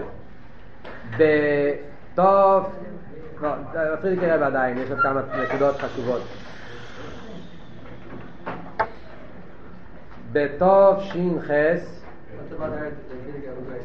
או, נספר על. תרפ"ט תרפ"ט הפרידיקער רבי הודיע שהוא נוסע לארץ ישראל. בפועל זה היה הרבי הראשון מחב"ד והיחיד שנסע לארץ ישראל. נהיה שטורם עולמי גדול ביותר. היה שטורם בעולם בצורה גדולה ביותר. אפילו שניסו לשמור על זה בסוד, אבל זה התגלה מיד בכל העולם שהפרידיקי רבה הולך לנסוע לארץ ישראל. וזה היה בתור רפ"ס עדיין היה באמצע מלחומה נגד. דרך אגב, שכחתי להגיד דבר מאוד חשוב, באותו זמן שהרב הרש"ב היה במלחומת, שכחתי להגיע, נגיע לנקודה מאוד חשובה, באותו זמן שהרב הרש"ב היה במלחמה נגד הציינס, באותו זמן הרבי הרש"ב גם כן בנה את, ישיבס תורס אמס בחברון, הוא קנה את החצר בחברון, בייס רומנו, זאת אומרת הרבי הרש"ב מצד אחד הוא היה נלחם נגד הציונות מצד שני הרבי הרש"ב בנה אז את היסוד של חסידס חב"ד בארץ ישראל. בטוב ריש עין בייס, דבר מאוד חשוב ששכחתי לספר על זה אבל זה מגיע להיסטוריה. בטוב ריש עין בייס הרב רש"ב שלח את רב, רב, רב, רב זלמן אבלין בתור משפיע יחד עם קבוצה של בחורים, תשע בחורים, והם היו השלוחים הראשונים. אז התחיל העניין של שליחוס. השלוחים הראשונים שנשלחו תלמידים מתחתמים עם לובביץ' לארץ ישראל, לחברון, לייסד את הישיבה תרסמוס. זה התייסד בחשוון טוב רע"ב. הרב הרש"ב אז, האמת היא שהרי יוחסי לחב"ד בארץ ישראל לפני זה גם כן. היה כולל חב"ד גם לפני זה. והיה אפילו ישיבה של חב"ד גם לפני זה שקראו לזה מוגנוביץ. אבל מה, הרב הרש"ב ראה שאם לא ישלחו תמימי מלובביץ' זה לא יהיה משהו, זה יהיה משהו אחר. לא למדו חסידס, היה ישיבה שקראו לזה חב"ד אבל לא היה שום קשר לחב"ד. חמיין לפייל היה ישיבה ישראלית שלמדו שם כל היום רק עם מורה, חסידס לא למדו כי לא היה מי שילמד, אז הרב הרש"ב ראה שאם לא ישלחו משהו אורגינלי מלובביץ' זה לא יעבוד. ואז בתור רע"ב הוא שלח את רב זלמן הבלין, שהוא היה מהחסידים הגדולים שגדל בלובביץ', יחד עם קבוצה של תמימים, מהתמימים הכי הכי מובחרים, ביניהם היה רב אלטו שמחוביץ', היה רב הילקה פאצ'פר, היה רב, רב חאצ'ה פייגין, אה? וילקה, רב הילקה פאצ'פר היה שהיה רק לסנפת, מספרים על סיפורים גדולים. באמת היו הבחורים הכי הכי מובחרים. המצויונים של לובביץ' שלחו אותם לשליחס לתרסנס. אז הוא יסד, באותו זמן הרב הרש"ב גם כן שילם המון כסף, אלפים, לקנות את החצר בחברון. הוא קנה איזה בייז רומנוב, זה חצר בחברון שהוא קנה את זה והוא רשם את זה על השם שלו, ועוד כל מיני חצרות, החצר הגדולה, החצר הקטנה, אני לא כל כך מומחה בדיוק איך זה עובד, אבל הוא קנה שטחים גדולים, וגם כן ציווה לחסידים לקנות בתים, חסידים ברוסיה שיקנו כסף בתים בחברון.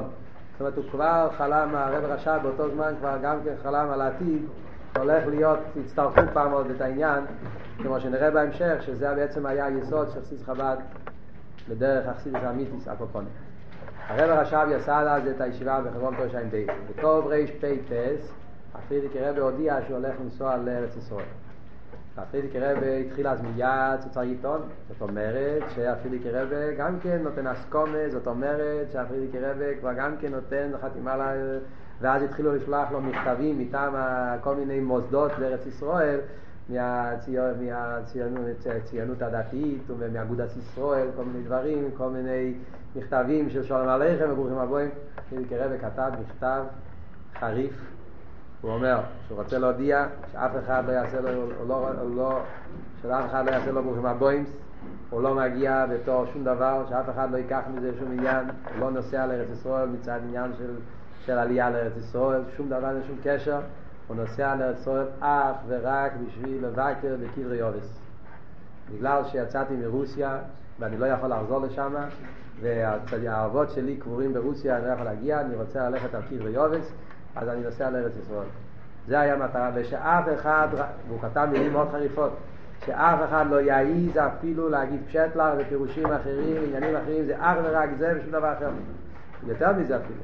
כשהפרידיקי רבי הגיע לארץ ישראל, אז הוא פיחד שאולי סוף סוף יעשו עדיין עסק, אז הוא שלח לקרוא כמה מהאנשים החשובים שם, מהמנהיגים של אגודת ישראל ומהמזרחים, כל מיני אנשים שם שניהלו את העניינים. של הפוליטיקה הדתית בארץ ישראל, קרא להם, הוא אמר להם, שאם מישהו יעז, תראו מה זה פרידיקי שאם מישהו יגיד איזשהו וורט, ישתמש עם הזה שמגיע לארץ ישראל בתור איזשהו עניין של השתתפוס בעניין של פוליטיקה של ארץ ישראל, אז אני אעשה אותו שליח לאילום האמס. זה היה המילים שלו. אפשר כבר להבין. שכולם הבינו את הרמז, כמו שאומרים. אז בזה זה נגמר הסיפור. כן, אפילו כרבע היה אז בארץ שבועיים, ואז באמת הוא היה אז בכל הקרי צדיקים, היה אז נסע לחברון, נסע למירון, נסע ל... זה היה אז כאילו ש... כאילו שהם לובביץ' מאוד גדול, אפילו כרבע היה אז שבועיים בארץ ישראל, ה... יש הרבה סיפורים על זה גם כן, זה אין, אין כאן עמוקים, אבל נסעת כל הפרוטים. יש ספר שלם שרוצה, מסע הרבי, איך כתוב שם, רייץ לארץ הקודש, ואחרי שיצא הספר הזה, אחרי שיצא הספר התגלו המכתבים שהפרידיקי רבי כתב לרב אצלי. הפרידיקי רבי נסע לבד?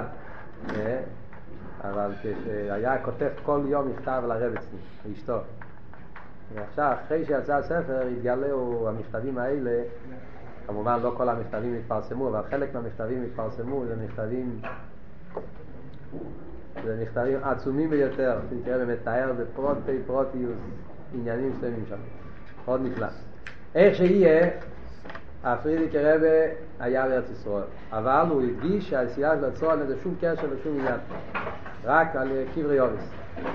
עד כדי כך מעניין שיומיים לפני חוב זין אודר, בשבת ויקל, טוב בייס, אז כולם יודעים, הם לא יודעים, אז צריכים לדעת, בשבת ויקל תוך שמ"ב, שזו הייתה השיחה האחרונה ששמענו ליסתו מהרבה, אז הרבה הזכיר על זה שהרבים עלו לארץ ישראל, לא, רצו לעלות לארץ ישראל, אבל בפעיל אף אחד מהרבים לא עלה לארץ ישראל.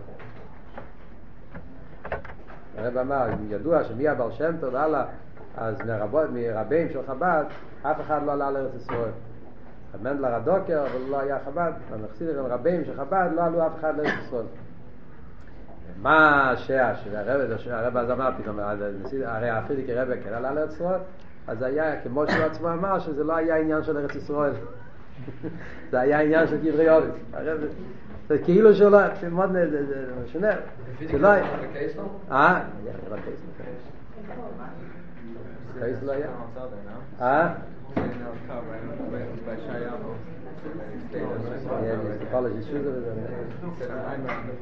Said I'm on the porch. היה בתל אביב, היה בכמה מקומות, בני ברק הוא היה.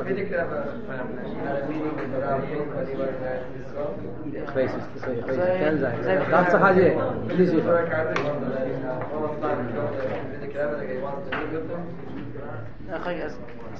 טורי קרטה היה סיפור אחר, טורי קרטה כשפרידיק הרבי הגיע לטורקלטה באו אליו עם השמוינו בגודים. עם השמוינו בגודים. בירושלים, הטורקלטה הם צריכים לספר גם כן אחד מהדברים על טורקלטה, נגיע.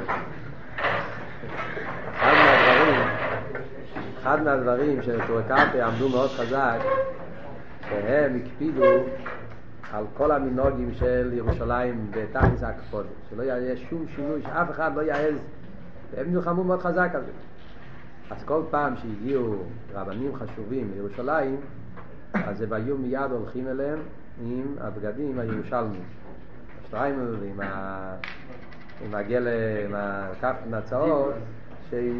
שכאן בירושלים, זה כאן אסור לשנות, צריכים ללבוש, והרבה מה... מהגדל ישראל שעלו לירושלים קיבלו את זה. עכשיו רובן, אלו גדל ישראל שעלו לירושלים, אז אה, זה היה כאילו תנאי, מגיע לירושלים, היו מגיעים מהטורקטה, מקבלים את פניו, הסבתא שלי הייתה, אלתר בובה שלי הייתה תופרת את, ה, אה, את הקפטינס, והם היו הולכים אה, לזאת והיו נותנים מתנה, קפטן והאשראי, כל הלבוש. אז היו הדמורים שלו, הלל ורבי עלה לארץ ישראל, כשהלב דיסקין היה מגדי ישראל, כל מיני.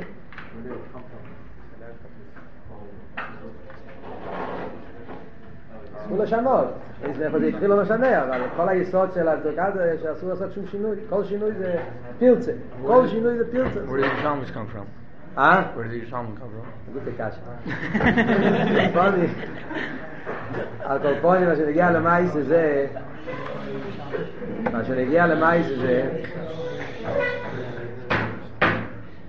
מה שנגיע למייס זה, כשהגיעו להפרידיקי רבה, אז הפרידיקי רבה הסתכל עליהם בצורה חריפה, והוא שאל אותם, מי שמכם לראש?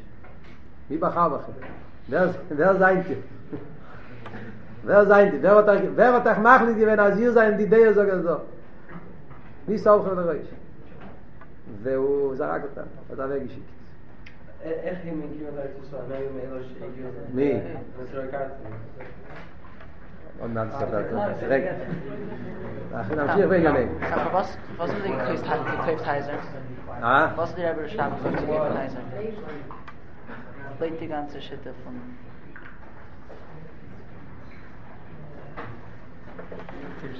Ich weiß nicht klar. Sie dort die Briefen in dem, aber אצל הרב רש"ב היה במכתבים שהוא כותב על עניין שהוא קונה את חברון וכל זה, הוא כותב שבגלל שהמיטל רב, אלתר רב והמיטל רב, הצמח צדק, הם השקיעו הרבה מהכוחות שלהם בבניית היישוב היהודי בחברון, אז הוא רוצה גם כן אה, להמשיך בזה. פתאום באותה כאילו- תקופה? כאילו- כאילו שזה... לא, כי היה תקופה, זו היסטוריה בפני עצמה. היה סיפור ככה, כשנפטר הצמח צדק, אז התחילו לשלוט שם נכדים אחרים של הצמח צדק, לא, מ... לא מלובביץ'. התחילו לקחת שליטה שם בברויסקר, שני מקלט, קרפיסטר. מילא, אז הרב רש"ב ראה שזה מתחיל להפסיד את ה... ורטויס לובביץ'. אז הוא נכנס לעניין. לו היסטוריה. מה הסיפור עם? אה? הסיפור של השול צמח צדק בירושלים זה שהיה חוסית של הצמח צדק שקראו לו רב אליהו יסף ריבלין. הוא היה חוסית של הצמח צדק, ועוד היה אפילו לפני אצל עמית על הרבי, אבל בעיקר הוא היה חוסית של הצמח צדק. הוא היה תלמיד חוכם גויין עצום, הוא היה רב בשקלוב, אם אני לא טועה, ברוסיה. לא, קודם היה אישיות מאוד חשובה ברוסיה, הוא היה רב מאוד גדול חבדי, חוסר של הצמח צדק, ובסעיף יומו הוא עלה לארץ ישראל. מה קרה? הסיפור ידוע איתו זה שהוא היה חולה, איזו מחלה בלב, והוא הלך לצמח צדק לבקש ברוכה, צמח צדק אמר לו שהמחלה שיש לך, יש מחלקס הפוסקים. אם המחלה הזאת זה מהטרייפס, אם זה טרייף או לא, והבית יוסף פוסק שזה כשר, אז בגלל שהבית יוסף קורא כשר, אז, אז, אז אם פוסקים שזה טרייף, אז אתה צריך למות. אם פוסקים שזה כשר, תוכל לחיות עם זה. וממילא, מכיוון שבארץ ישראל, מי זה הרב הראשי של ארץ ישראל? זה הבית יוסף, הבית יוסף הרי היה הרב בצפת, הוא היה מורד הארד ישראל, אז בגלל שאביס יוסף הוא מורד הארד ישראל, אז אם תלך לארץ ישראל, אז תוכל לחיות עוד כמה שנים. אז, אז, אז, הוא עלה לארץ ישראל, הוא חי איזה 20 שנה, משהו כזה. לקח מהלוכה, תרא זה בעל הבית על עולם, התרא ודיני טרייפס, אז זה נחשב לטרייפס, טרייפס אי אפשר לחיות, אם זה לא נחשב לטרייפס, פירושו שאפשר לחיות, זה המחלקס. אה? אז הוא לקח מזה צמח צדק אמר נסע לארץ ישראל, לפי ה... אז רבי ליאור יסף ריבלין נסע לארץ ישראל. לארץ ישראל, אז הוא התחיל את היישוב החבדי בירושלים. היה כבר יישוב בצפת, היה בטבריה, היה בחברון, והוא התחיל, התחיל קצת גם לפני זה, אבל בעיקר היה הוא ועוד קבוצה באותה תקופה שהם התחילו את היישוב החבדי בחברון, והם בנו את הבית כנסת, אז זה, לא קראו לזה צמח צדק אז, לא היה שום כסף, זה היה חסידים של הצמח צדק, שהם בנו את הבית כנסת לקהילה שלהם. מה שקרה זה שהערבים כבשו, הטורקים, שהערבים כבשו את, את עיר העתיקה בתש"ח, אז מתש"ח עד תש"כ"ז, אז הרי עיר עתיקה בידיים של ערבים, יהודים לא היו יכולים להיכנס לעיר עתיקה. כן, מתש"ח עד תש"כ"ז היה כמעט עשרים שנה ש... ש... שעיר עתיקה הייתה סגורה.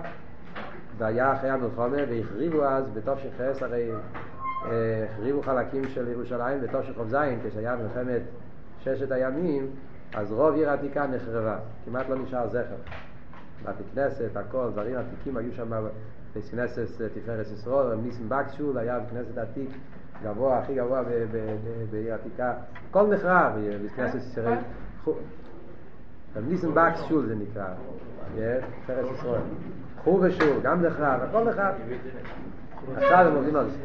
הקופונים, הפלא היה שהבית כנסת היחיד שנשאר בשלימוס בלי שום שינוי זה היה הבית כנסת הזה של רב אליהו יסף. הכנסת היחיד שנשאר, באו תושכוב זין, כשכבשו את עיר העתיקה, היהודים כבשו העתיקה, מצאו את הבית כנסת בשלימוס. אז מיד הרב כתב מכתב, שיקחו את הבית כנסת, שיקראו לזה צמח צדק, ואז ניגע השם בית כנסת השם הצמח צדק, והרב מיד מינה גבוהים שיהיו מקושרים, שלא יעשו מה שהם רוצים. הרב תמיד דאג ארץ ישראל היו תמיד, תמיד בעיות, כן? היו צריכים תמיד לשמור מי יהיה המנהיג שם, כל מיני נפרודים. הקופונים, אז הרב כתב אז מכתב שיבחרו, מאוד מעניין המכתב שהרב כתב, אז היה בתור שחופכס, מיד אחרי המלחמה. הרב אז כתב שיבחרו מכל, מכל מסת בארץ ישראל אחד שהוא יהיה בוקח, כאילו, איך אומרים בוקח? הפודרדו, כן? כמו איזה שהוא נציג. מכל מסת של חב"ד שהם יהיו המנהלים, שהם יהיו הנולה של הבית כנסת הזאת. מצח, מאגודס חב"ד, מעולה יוסף יצחוק, מתפת מימי, מכל המייזר של חב"ד שישלחו. מה הרב כתב? בינתיים הרב כותב מכיוון שאין זמן לעשות בחירת וכולי וכולי, יכול לקחת הרבה זמן, אז בינתיים, אז אני מציע, ככה הוא כותב, שהבוט כיח של כל המייזס ביחד יהיה אברום פריז. ו... טוב, זה היה אברום, מי שיודע מי היה אברום פריז, מבין למה הרב בחר באברום פריז. הקופונים, אה? הקופונים זה היה היסוד של צמח צדק. צמח צדק. מה קרה? כבר מאוחר, סימן שזה מאוחר. אה?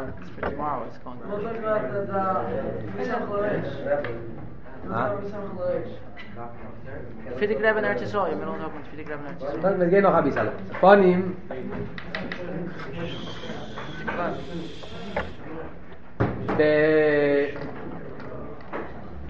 טוב, ההמשך של הסיפור זה שאחר כך היה מלחמת העולם השנייה.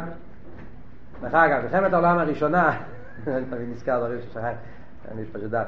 במלחמת העולם הראשונה נפסקה ישיבה של תרסמס. תרסמס התחיל בתור רע"ב, אמרנו, בתור רע"ד התחילה המלחמה וכל הבחורים יחד עם המשפיע חזרו ללובביץ'. אז היה הפסק לישיבה תרסמס כמה שנים.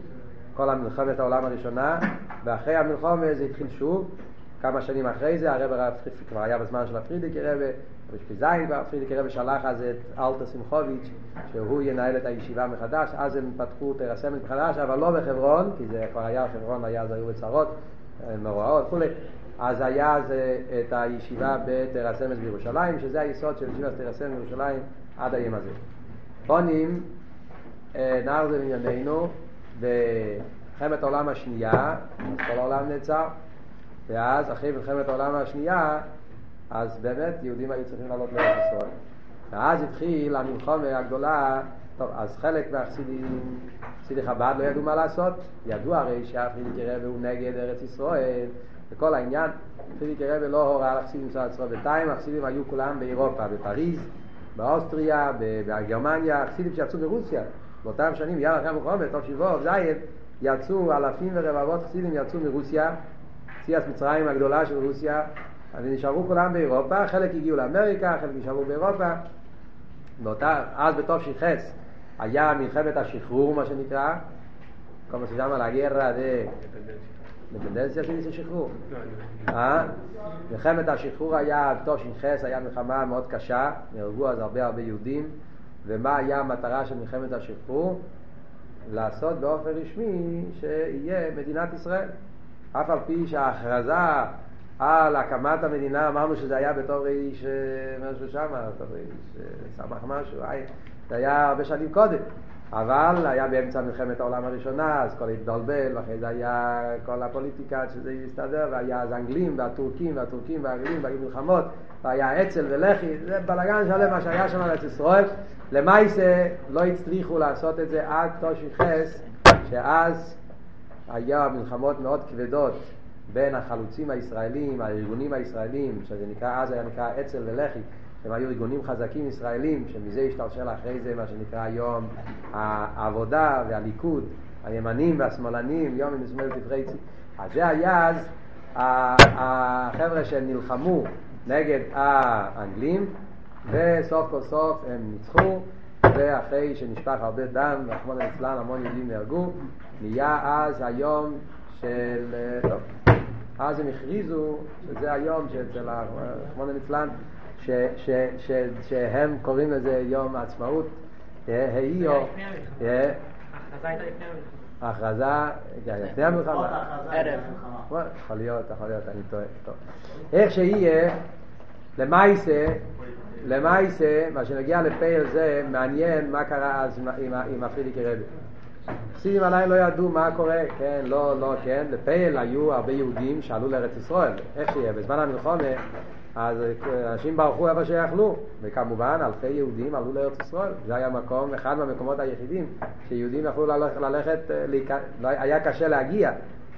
קראתי, הרי ידוע בזמן המלחמה עצמה, עניות שעלו, הרגו אותם, אנחנו אצלם שלחו אותם לקפריסין, וכל מיני דברים, היה, היה בלאגן.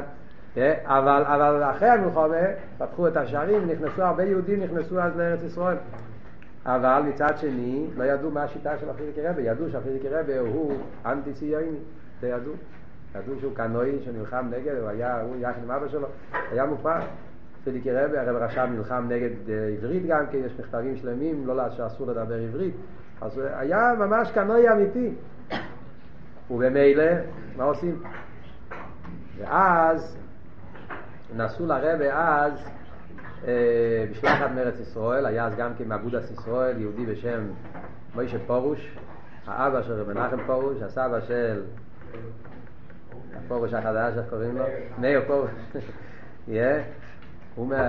השם במשפחה פורוש זה מהפרושים שדיברנו קודם, אילו, מהליטפיקס שעלו לארץ ישראל בזמן הגרו. הוא היה צאצאים מהעליאס הגרו, משפחת פורוש, משפחה מאוד חשובה בארץ ישראל, עשרות דורות. מזמן, מזמן, אה? הקופונים, אז, אז היה אז אצל הפרידיקי רבי ויחידס, והפרידיקי רבי אז אמר להם שבאמת הולך להשתנות העניין. שהפרידיקי רבי אמר להם שעכשיו, שבעצם הוא נגד ארץ ישראל, הפרידיקי רבי אז אמר אפילו ביטוי. פרידיקי רבי אז אמר ביטוי. רבי אז אמר על ביטוי שהמלחוק שאם אם הציונים יצליחו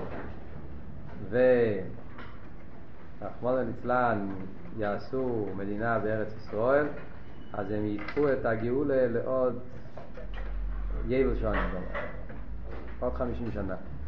ככה פרידיקי רבי אז התבטא באחד מה... פרידיקי רבי מאוד לא רצה שיהיה פרידיקי רבה היה מאוד נגד העניין, אבל לפייל היה, הקימו את המדינה, אז פרידיקי רבה אז אמר שככה, פרידיקי רבה אז אמר, וזה היסוד של כל העניין, פרידיקי רבה אמר שאף על פי שתתי או גיוון, אבא היה נגד וגם אני נגד, אבל אחרי שבפייל ממש אלפי יהודים נמצאים שם, התפקיד שלנו זה, כמו שהצמח צדק אמר, שהתפקיד של חסידים זה ענן פעל על ימומה, חסידים צריכים להעיר בכל מקום, אז אנחנו צריכים לעשות שארץ ישראל יהיה מקום של קדושה, שיהיה, שיהיה ארץ הקדש. וממילא, אז עכשיו צריכים לראות, לבנות את ארץ ישראל ולהשתדל שזה יהיה ארץ הקדש. ואז זה היה היסוד של כפר חב"ד. באותה תקופה הגיע שזר לרבה, שזר הוא היה בן של חסידים, נכד של חסידים, הוא היה אחד מהראשים, המנהיגים של אותה תקופה, של הזמן ההוא, ושזר, בגלל שהוא היה ממשפחה של חסידים, אז היה לו קרבה עם הרבה הקודם, בפרט שהרבה שלו היו, הם היו מהחסידים החשובים שעזרו הרבה לרב מרש, ככה זה רובשו, זה מוזכר אפילו. רובשו, אה? הוא היה, לא היה דתי, הוא התקלקל, הוא היה מהצעירים שהתקלקלו ברוסיה בזמן ההוא. יש אומרים שאפילו למד מלובביץ' וזרקו אותו. יש כזה שיטה, שזרקו אותו מלובביץ'. נכון, הוא היה מהמשפחות, מהבחורים שהתקלקלו באותם שנים, בתרנ"ן, סמ"ך. בתש"ח הוא הגיע, תש"ט, הוא הגיע לבקר את הפרידיקי רבה, ויש סיפור מעניין שאומרים שהפרידיקי רבה שאל אותו מה קורה עם היהדות שלך, אז הוא אמר, עבדה בהפקרה לי ניחלה. ככה אמר, עבדה בהפקרה לי ניחלה. אה? עוד שנייה די לבוא? עבדה בהפקרה לי ניחלה. למעשה, הרב הקודם ביקש משזר שאף על פי שהוא הפקר, אבל הוא לא... לא הניח אלי, אני צופחי. בפייל אני עושה חי הפקר, אבל לא הניח אלי. אני לא- אני לא- אני לא מרוצה עם זה. ואז הרפיד קרב אמר לו וורט, שהוורט הזה הפך אותו. הוא אז היה לגמרי, לא משנה, היה לגמרי רחוק מכל העניינים, הוא לא היה השזר שאנחנו מכירים מהתמונות. אה? הוא היה שזר, אז היה לגמרי רחוק מיידישקייט, לגמרי לא היה אכפת לו משום דבר. אבל היה וורט אחד שהפרידיקי רבי אמר לו באותו יחידס, וזה הפך אותו לגמרי. פרידיקי רבי אמר לו ביחידס שלוש מילים, זאת נשפר שמן דירובשום. זה היה המילים שפרידיקי רבי אמר. אל תבייש את הערובה שלו. וזה היה... רובשוב היה שם המשפחה שלו ברוסיה. המשפחה שלו, החסידים והזקנים, הסבא שלו היה רובשוב. הם היו חסידים גדולים של הרבי. אל תבייש את הערובה שלו. וזה מה שפעל אצלו מהפך פנימי בנפש, שהוא אמר שהוא יעשה את הכל בכפר חב"ד. אז הוא...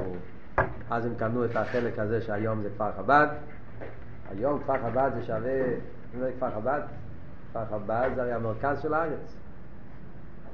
אתם לא, לא יודעים כמה ניסו, אחרי זה שהם שמו לב שהם נתנו שטח כל כך טוב. כפר חב"ד זה ליד תל אביב, זה, זה, זה, זה, זה, זה, זה המקום הכי נפלא. אה, בשביל לבנות אה, מקום, שטח, זה הרי זה, הרי זה, כ- זה לחיות במרכז.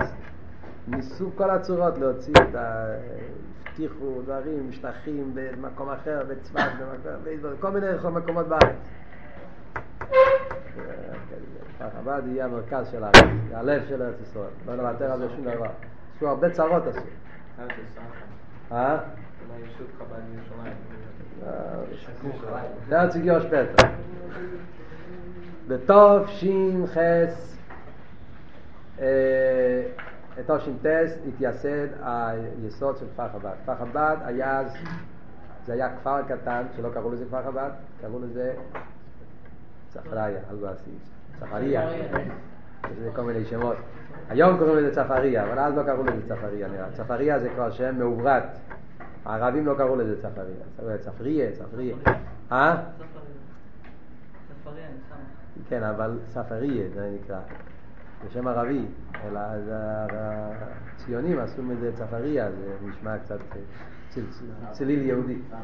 אה? אבל אה, סבא שלי היה גם בצפריה, אני מכיר, אלתר זה שלי.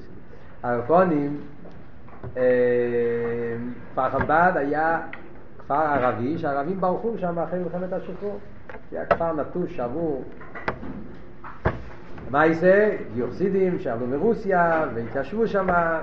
פרידיקי רבה שלח אז ספר תרא מיוחד בארץ ישראל, יש את המכתב בספר הממורים טס, פרידיקי רבה שלח אז ספר תרא מיוחד מאמריקה לארץ ישראל, בתור השתתפות שלו ליסוד של כפר חב"ד, בברוכס וכולי. זה היה עכשיו בחידש איו טוב שין טס, בדיוק עכשיו נהיה, צריך להיות עכשיו 60 שנה. זה היה, ב, אם אני לא טועה, אז זה היה בערב שבס קיידש פרשת בהר, טוב שין טס המכתב הזה. אם אני לא טועה, זה היה אז.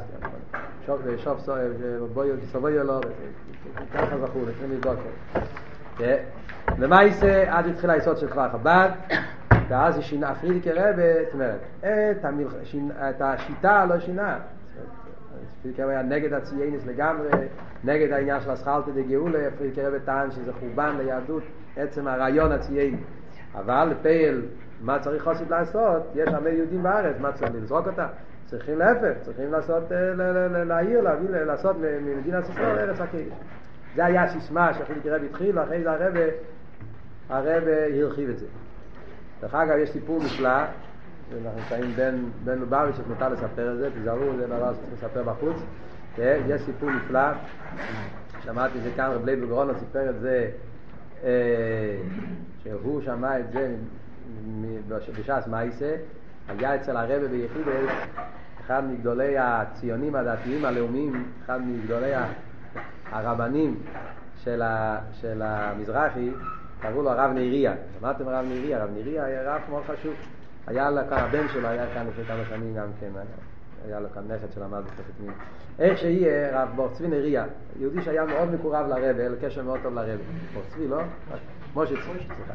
משה צבי נריה. קיצר, רב נריה יצא לרבה, ובין הדברים ביחידס, אז הוא אמר לרבה שהוא רוצה לדעת. יש לו שאלה. למה החב"דניקים לא חוגגים את יום עצמאות, אין לו שאלה כל כך. מצד התחלתי גאולה, הוא כבר יודע שהרבה היה נגד כל העניין של התחלתי וגאולה וכולי וכולי. אבל השאלה שלו זה, לפייל, קרה נס גדול. קרה נס. זה היה הצלה לעם ישראל, פייל ממש, כן? מלחמת השחרור זה היה הצלה ליהודים, והרבה יהודים ניצלו, בזכות זה, והיה להם איפה ללכת, היהודים ברחו מהמלחמה השנייה, אז יחיאל, אתה, אתה לא חוגג את מדינת ישראל, אבל לפחות להודות להשם בדרך הצולת. אז הרב אומר לו,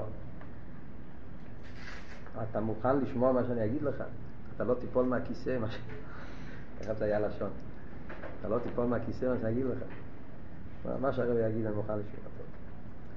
אז הרב אמר לו, לדעתי, לא רק שהיו צריכים, ה' איור זה לא יום של יום טף, היו צריכים לקבוע ה' איור יום של אביידוס.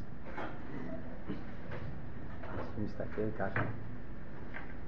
רב אמר לו, במלחמת השחרור נהרגו אלפים ורבבות של יהודים. ולמה הם נהרגו? למה הם נהרגו? הרי הממשלה האנגלית נתנו ליהודים חופש לגור בארץ ישראל תחת האנגלים. ארץ ישראל הייתה יכולה להיות כמו היום קנדה. מה זה קנדה היום? קנדה יש להם את התמונה של המלכה על המטבע.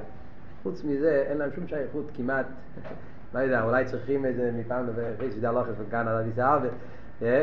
ממשלת קנדה, ועל דרך זה אוסטרליה, זה ממשלות שנחשב כאילו מתחת לאנגלים. בפייל יש להם אוטונומיה מלאה. יכולים לעשות מה שהם רוצים, חיים בהרחבה, כל... אה? רק מה, אולי יש תמונה של המלכה על המטבע, זה כל העניין. אה? אנגליה הציעה לארץ ישראל אותו דבר. תעשו מה שאתם רוצים, אוטונומיה מלאה, חיים, מה, תעשו חיים טובים, רק הדבר היחיד זה שזה יהיה כאילו באופן, באופן רשמי ממשלת אנגליה. אבל אין לזה, השם זה, תשקול איך שאתם רוצים, תנהגו איך שאתם רוצים, תעשו איך שאתם רוצים. אלא מה? בגלל הגייבה, ככה הרב צעק, בגלל הגייבה של הישראלים, שהם לא רצו לסבול שיש מישהו אחר שאומר להם דעה. אנחנו צריכים להיות בשלטון.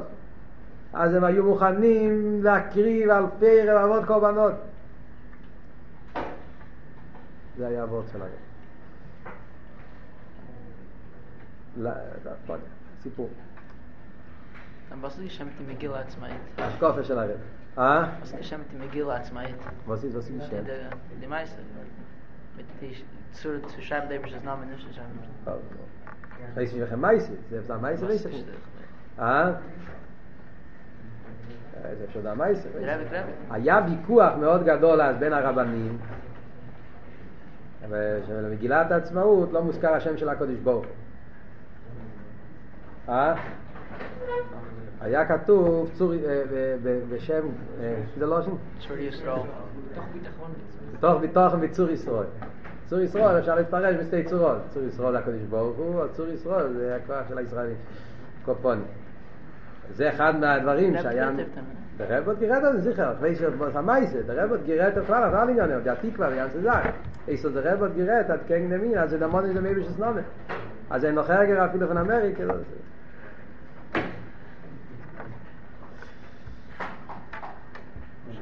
לפייל, השיטה של הרבה, פשוט אה, מדברים סיפורים, שוכחים להסביר את, ה, את, ה, את ההסבר, ההסבר של העניין. השיטה של הרבה זה ככה, הרבה כותב דבר מאוד פשוט. דבר ראשון, הציונים מגיעים עם גימור הירושלמי. יפה, כתוב בירושלמי, גאולה, קימו קימו, ועוד כל מיני מראה מקמס. אז הרב אומר דבר מאוד פשוט. בעניינים של הלוכה, מי פוסק? הלוכה פוסק. יש ספרים של הלוכה, והם פוסקים. יש שולחן ערוך, יש רמב"ם, יש טור, והם פוסקים. בן אדם לא יכול לפסוק הלוכה מהגימורת. כשיש פסק דין ברור, צריך להסתכל איך זה הפסק דין. בעניון גאולה, הפסק דין הרמב"ם. הרמב"ם כתב, אם יש מישהו שחולק על הרמב"ם, אז יש מחלקת. יש שתי שיטות של פוסקים. ככה זה העניין. ובמילא, אם אני רוצה לדעת מה הדין הלוכה למעשה ונגיע לעניינים שקשורים מהגאולה, צריך לפתוח הרמב"ם ולראות מה הרמב"ם כותב. השולחן ערוך לא כתב על הלוכה של משיח. הרמב"ם כן כתב.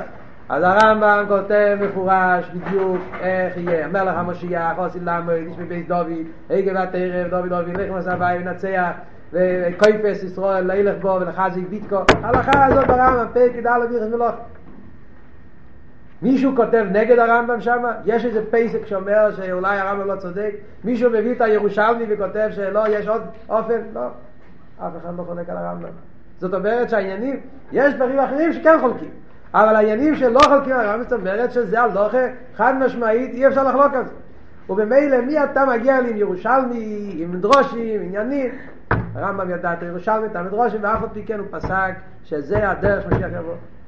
ואם זה לא ככה, זה לא משיח.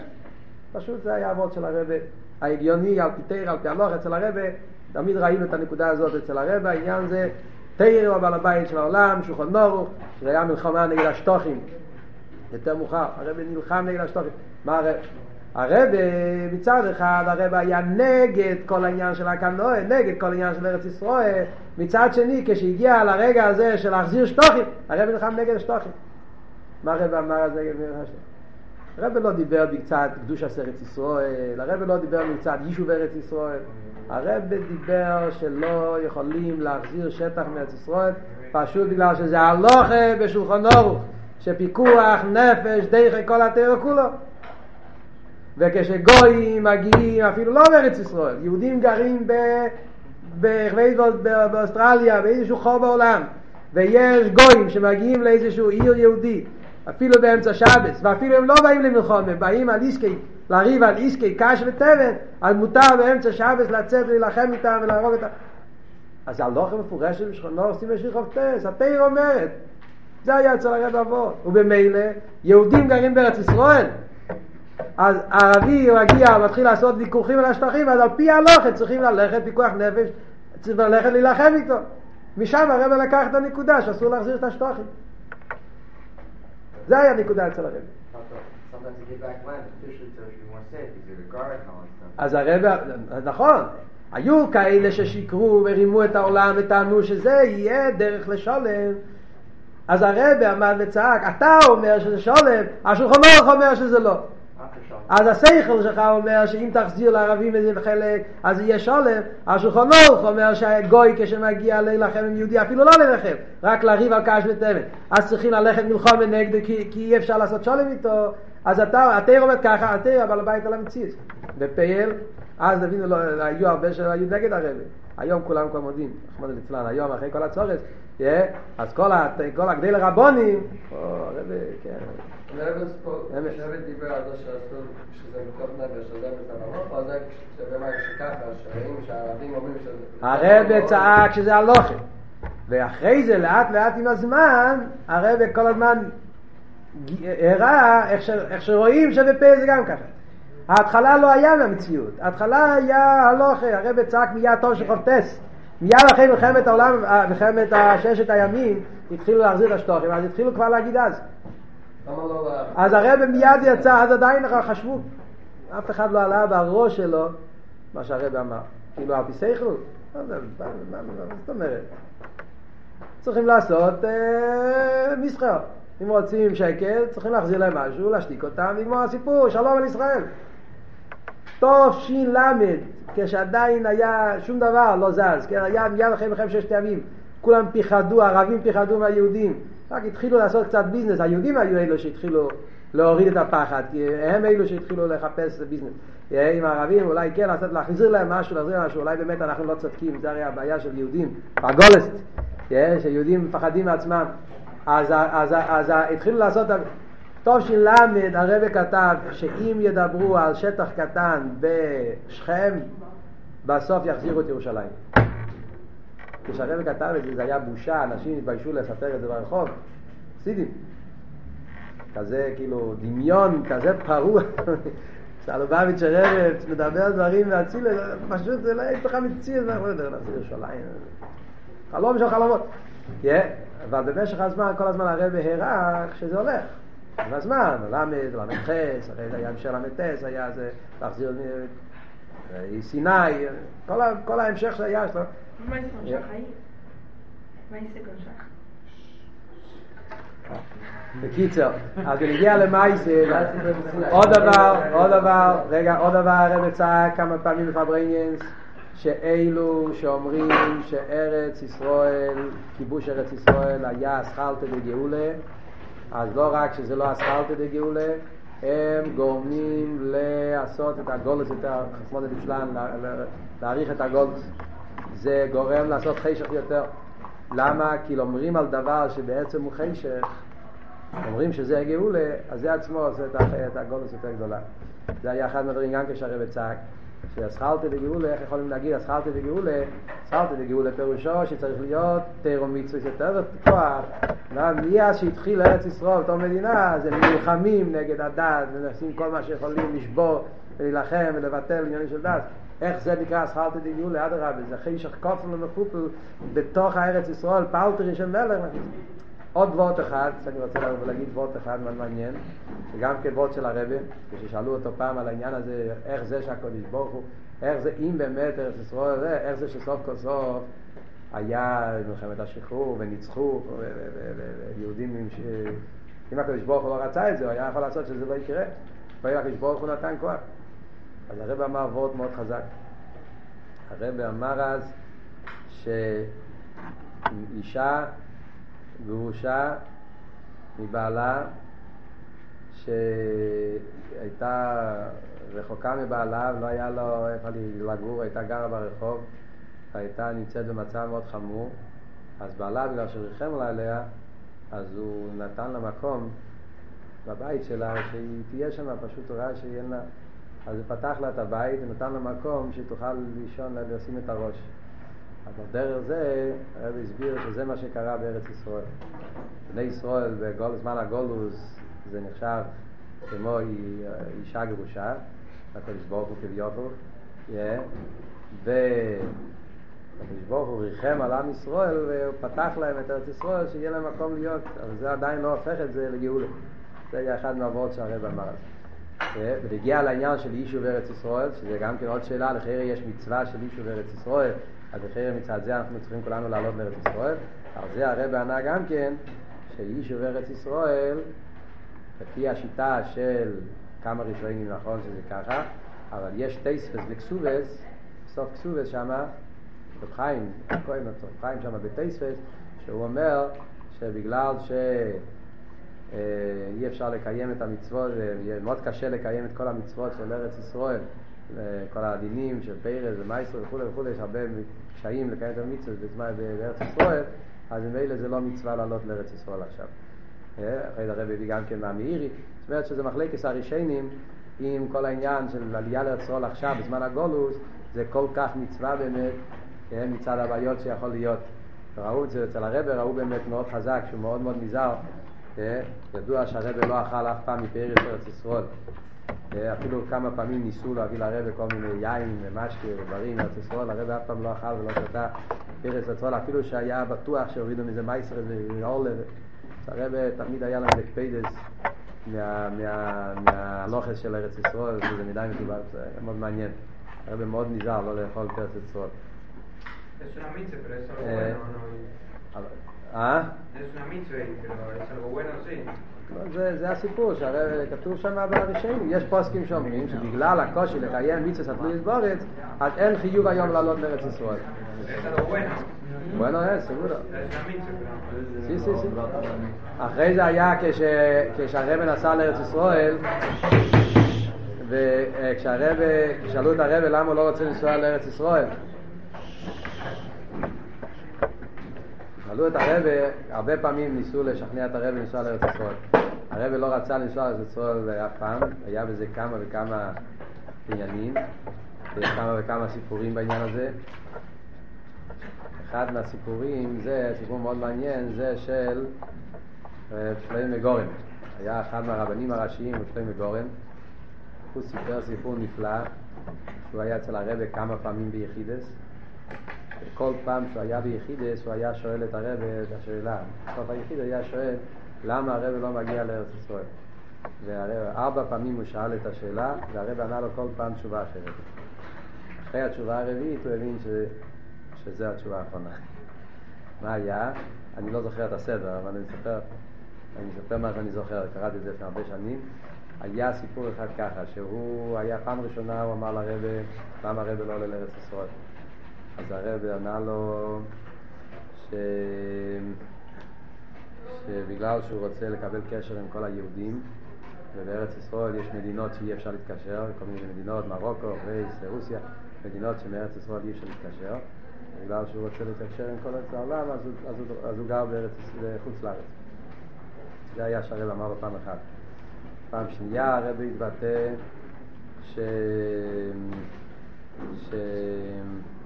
אם אני אעלה לארץ ישראל, אני לא יודע איך לחזור.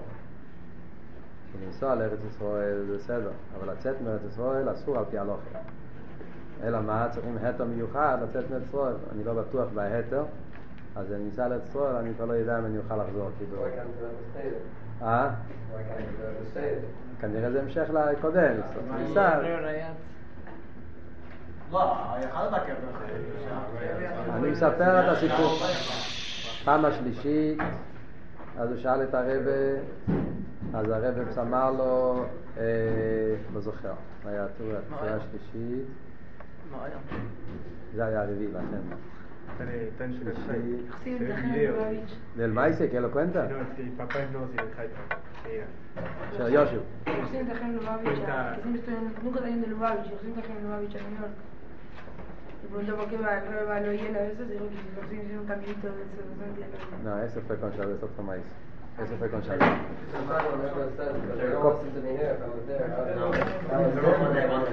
קופונים, מה שהיה הדבר האחרון, שהרבא פעם האחרונה שהוא היה, הוא שאל את השאלה, אז הרבא אמר לו, יחוב זה חינום, אני קיבלתי על עצמי, ש... קיבלתי על עצמי, בנדשורי זה הווקל, שמכאן אני הולך רק איתו. כשהיה הסטלקוס אצל הפיליקי רבה, קיבלתי על עצמי שמכאן אני הולך רק איתו. רק עם ה... ואז הרב התחיל לבכות, כשירדו דמעות, אז הוא הבין ש... כאן זה נגמר הסיפור. Er hat mir gesagt, dass er... Fein, ich kenne es also. Alle Sachen, Was?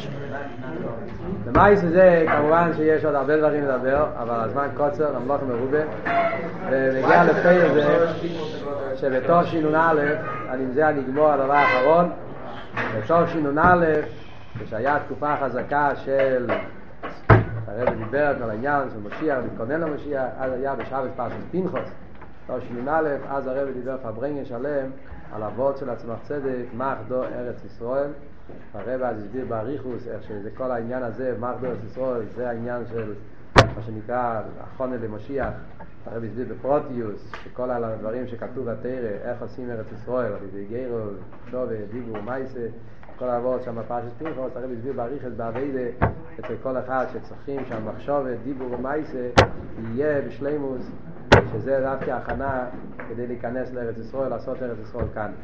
השם יעזור, שנכון ממש, נלך יחד כאן לארץ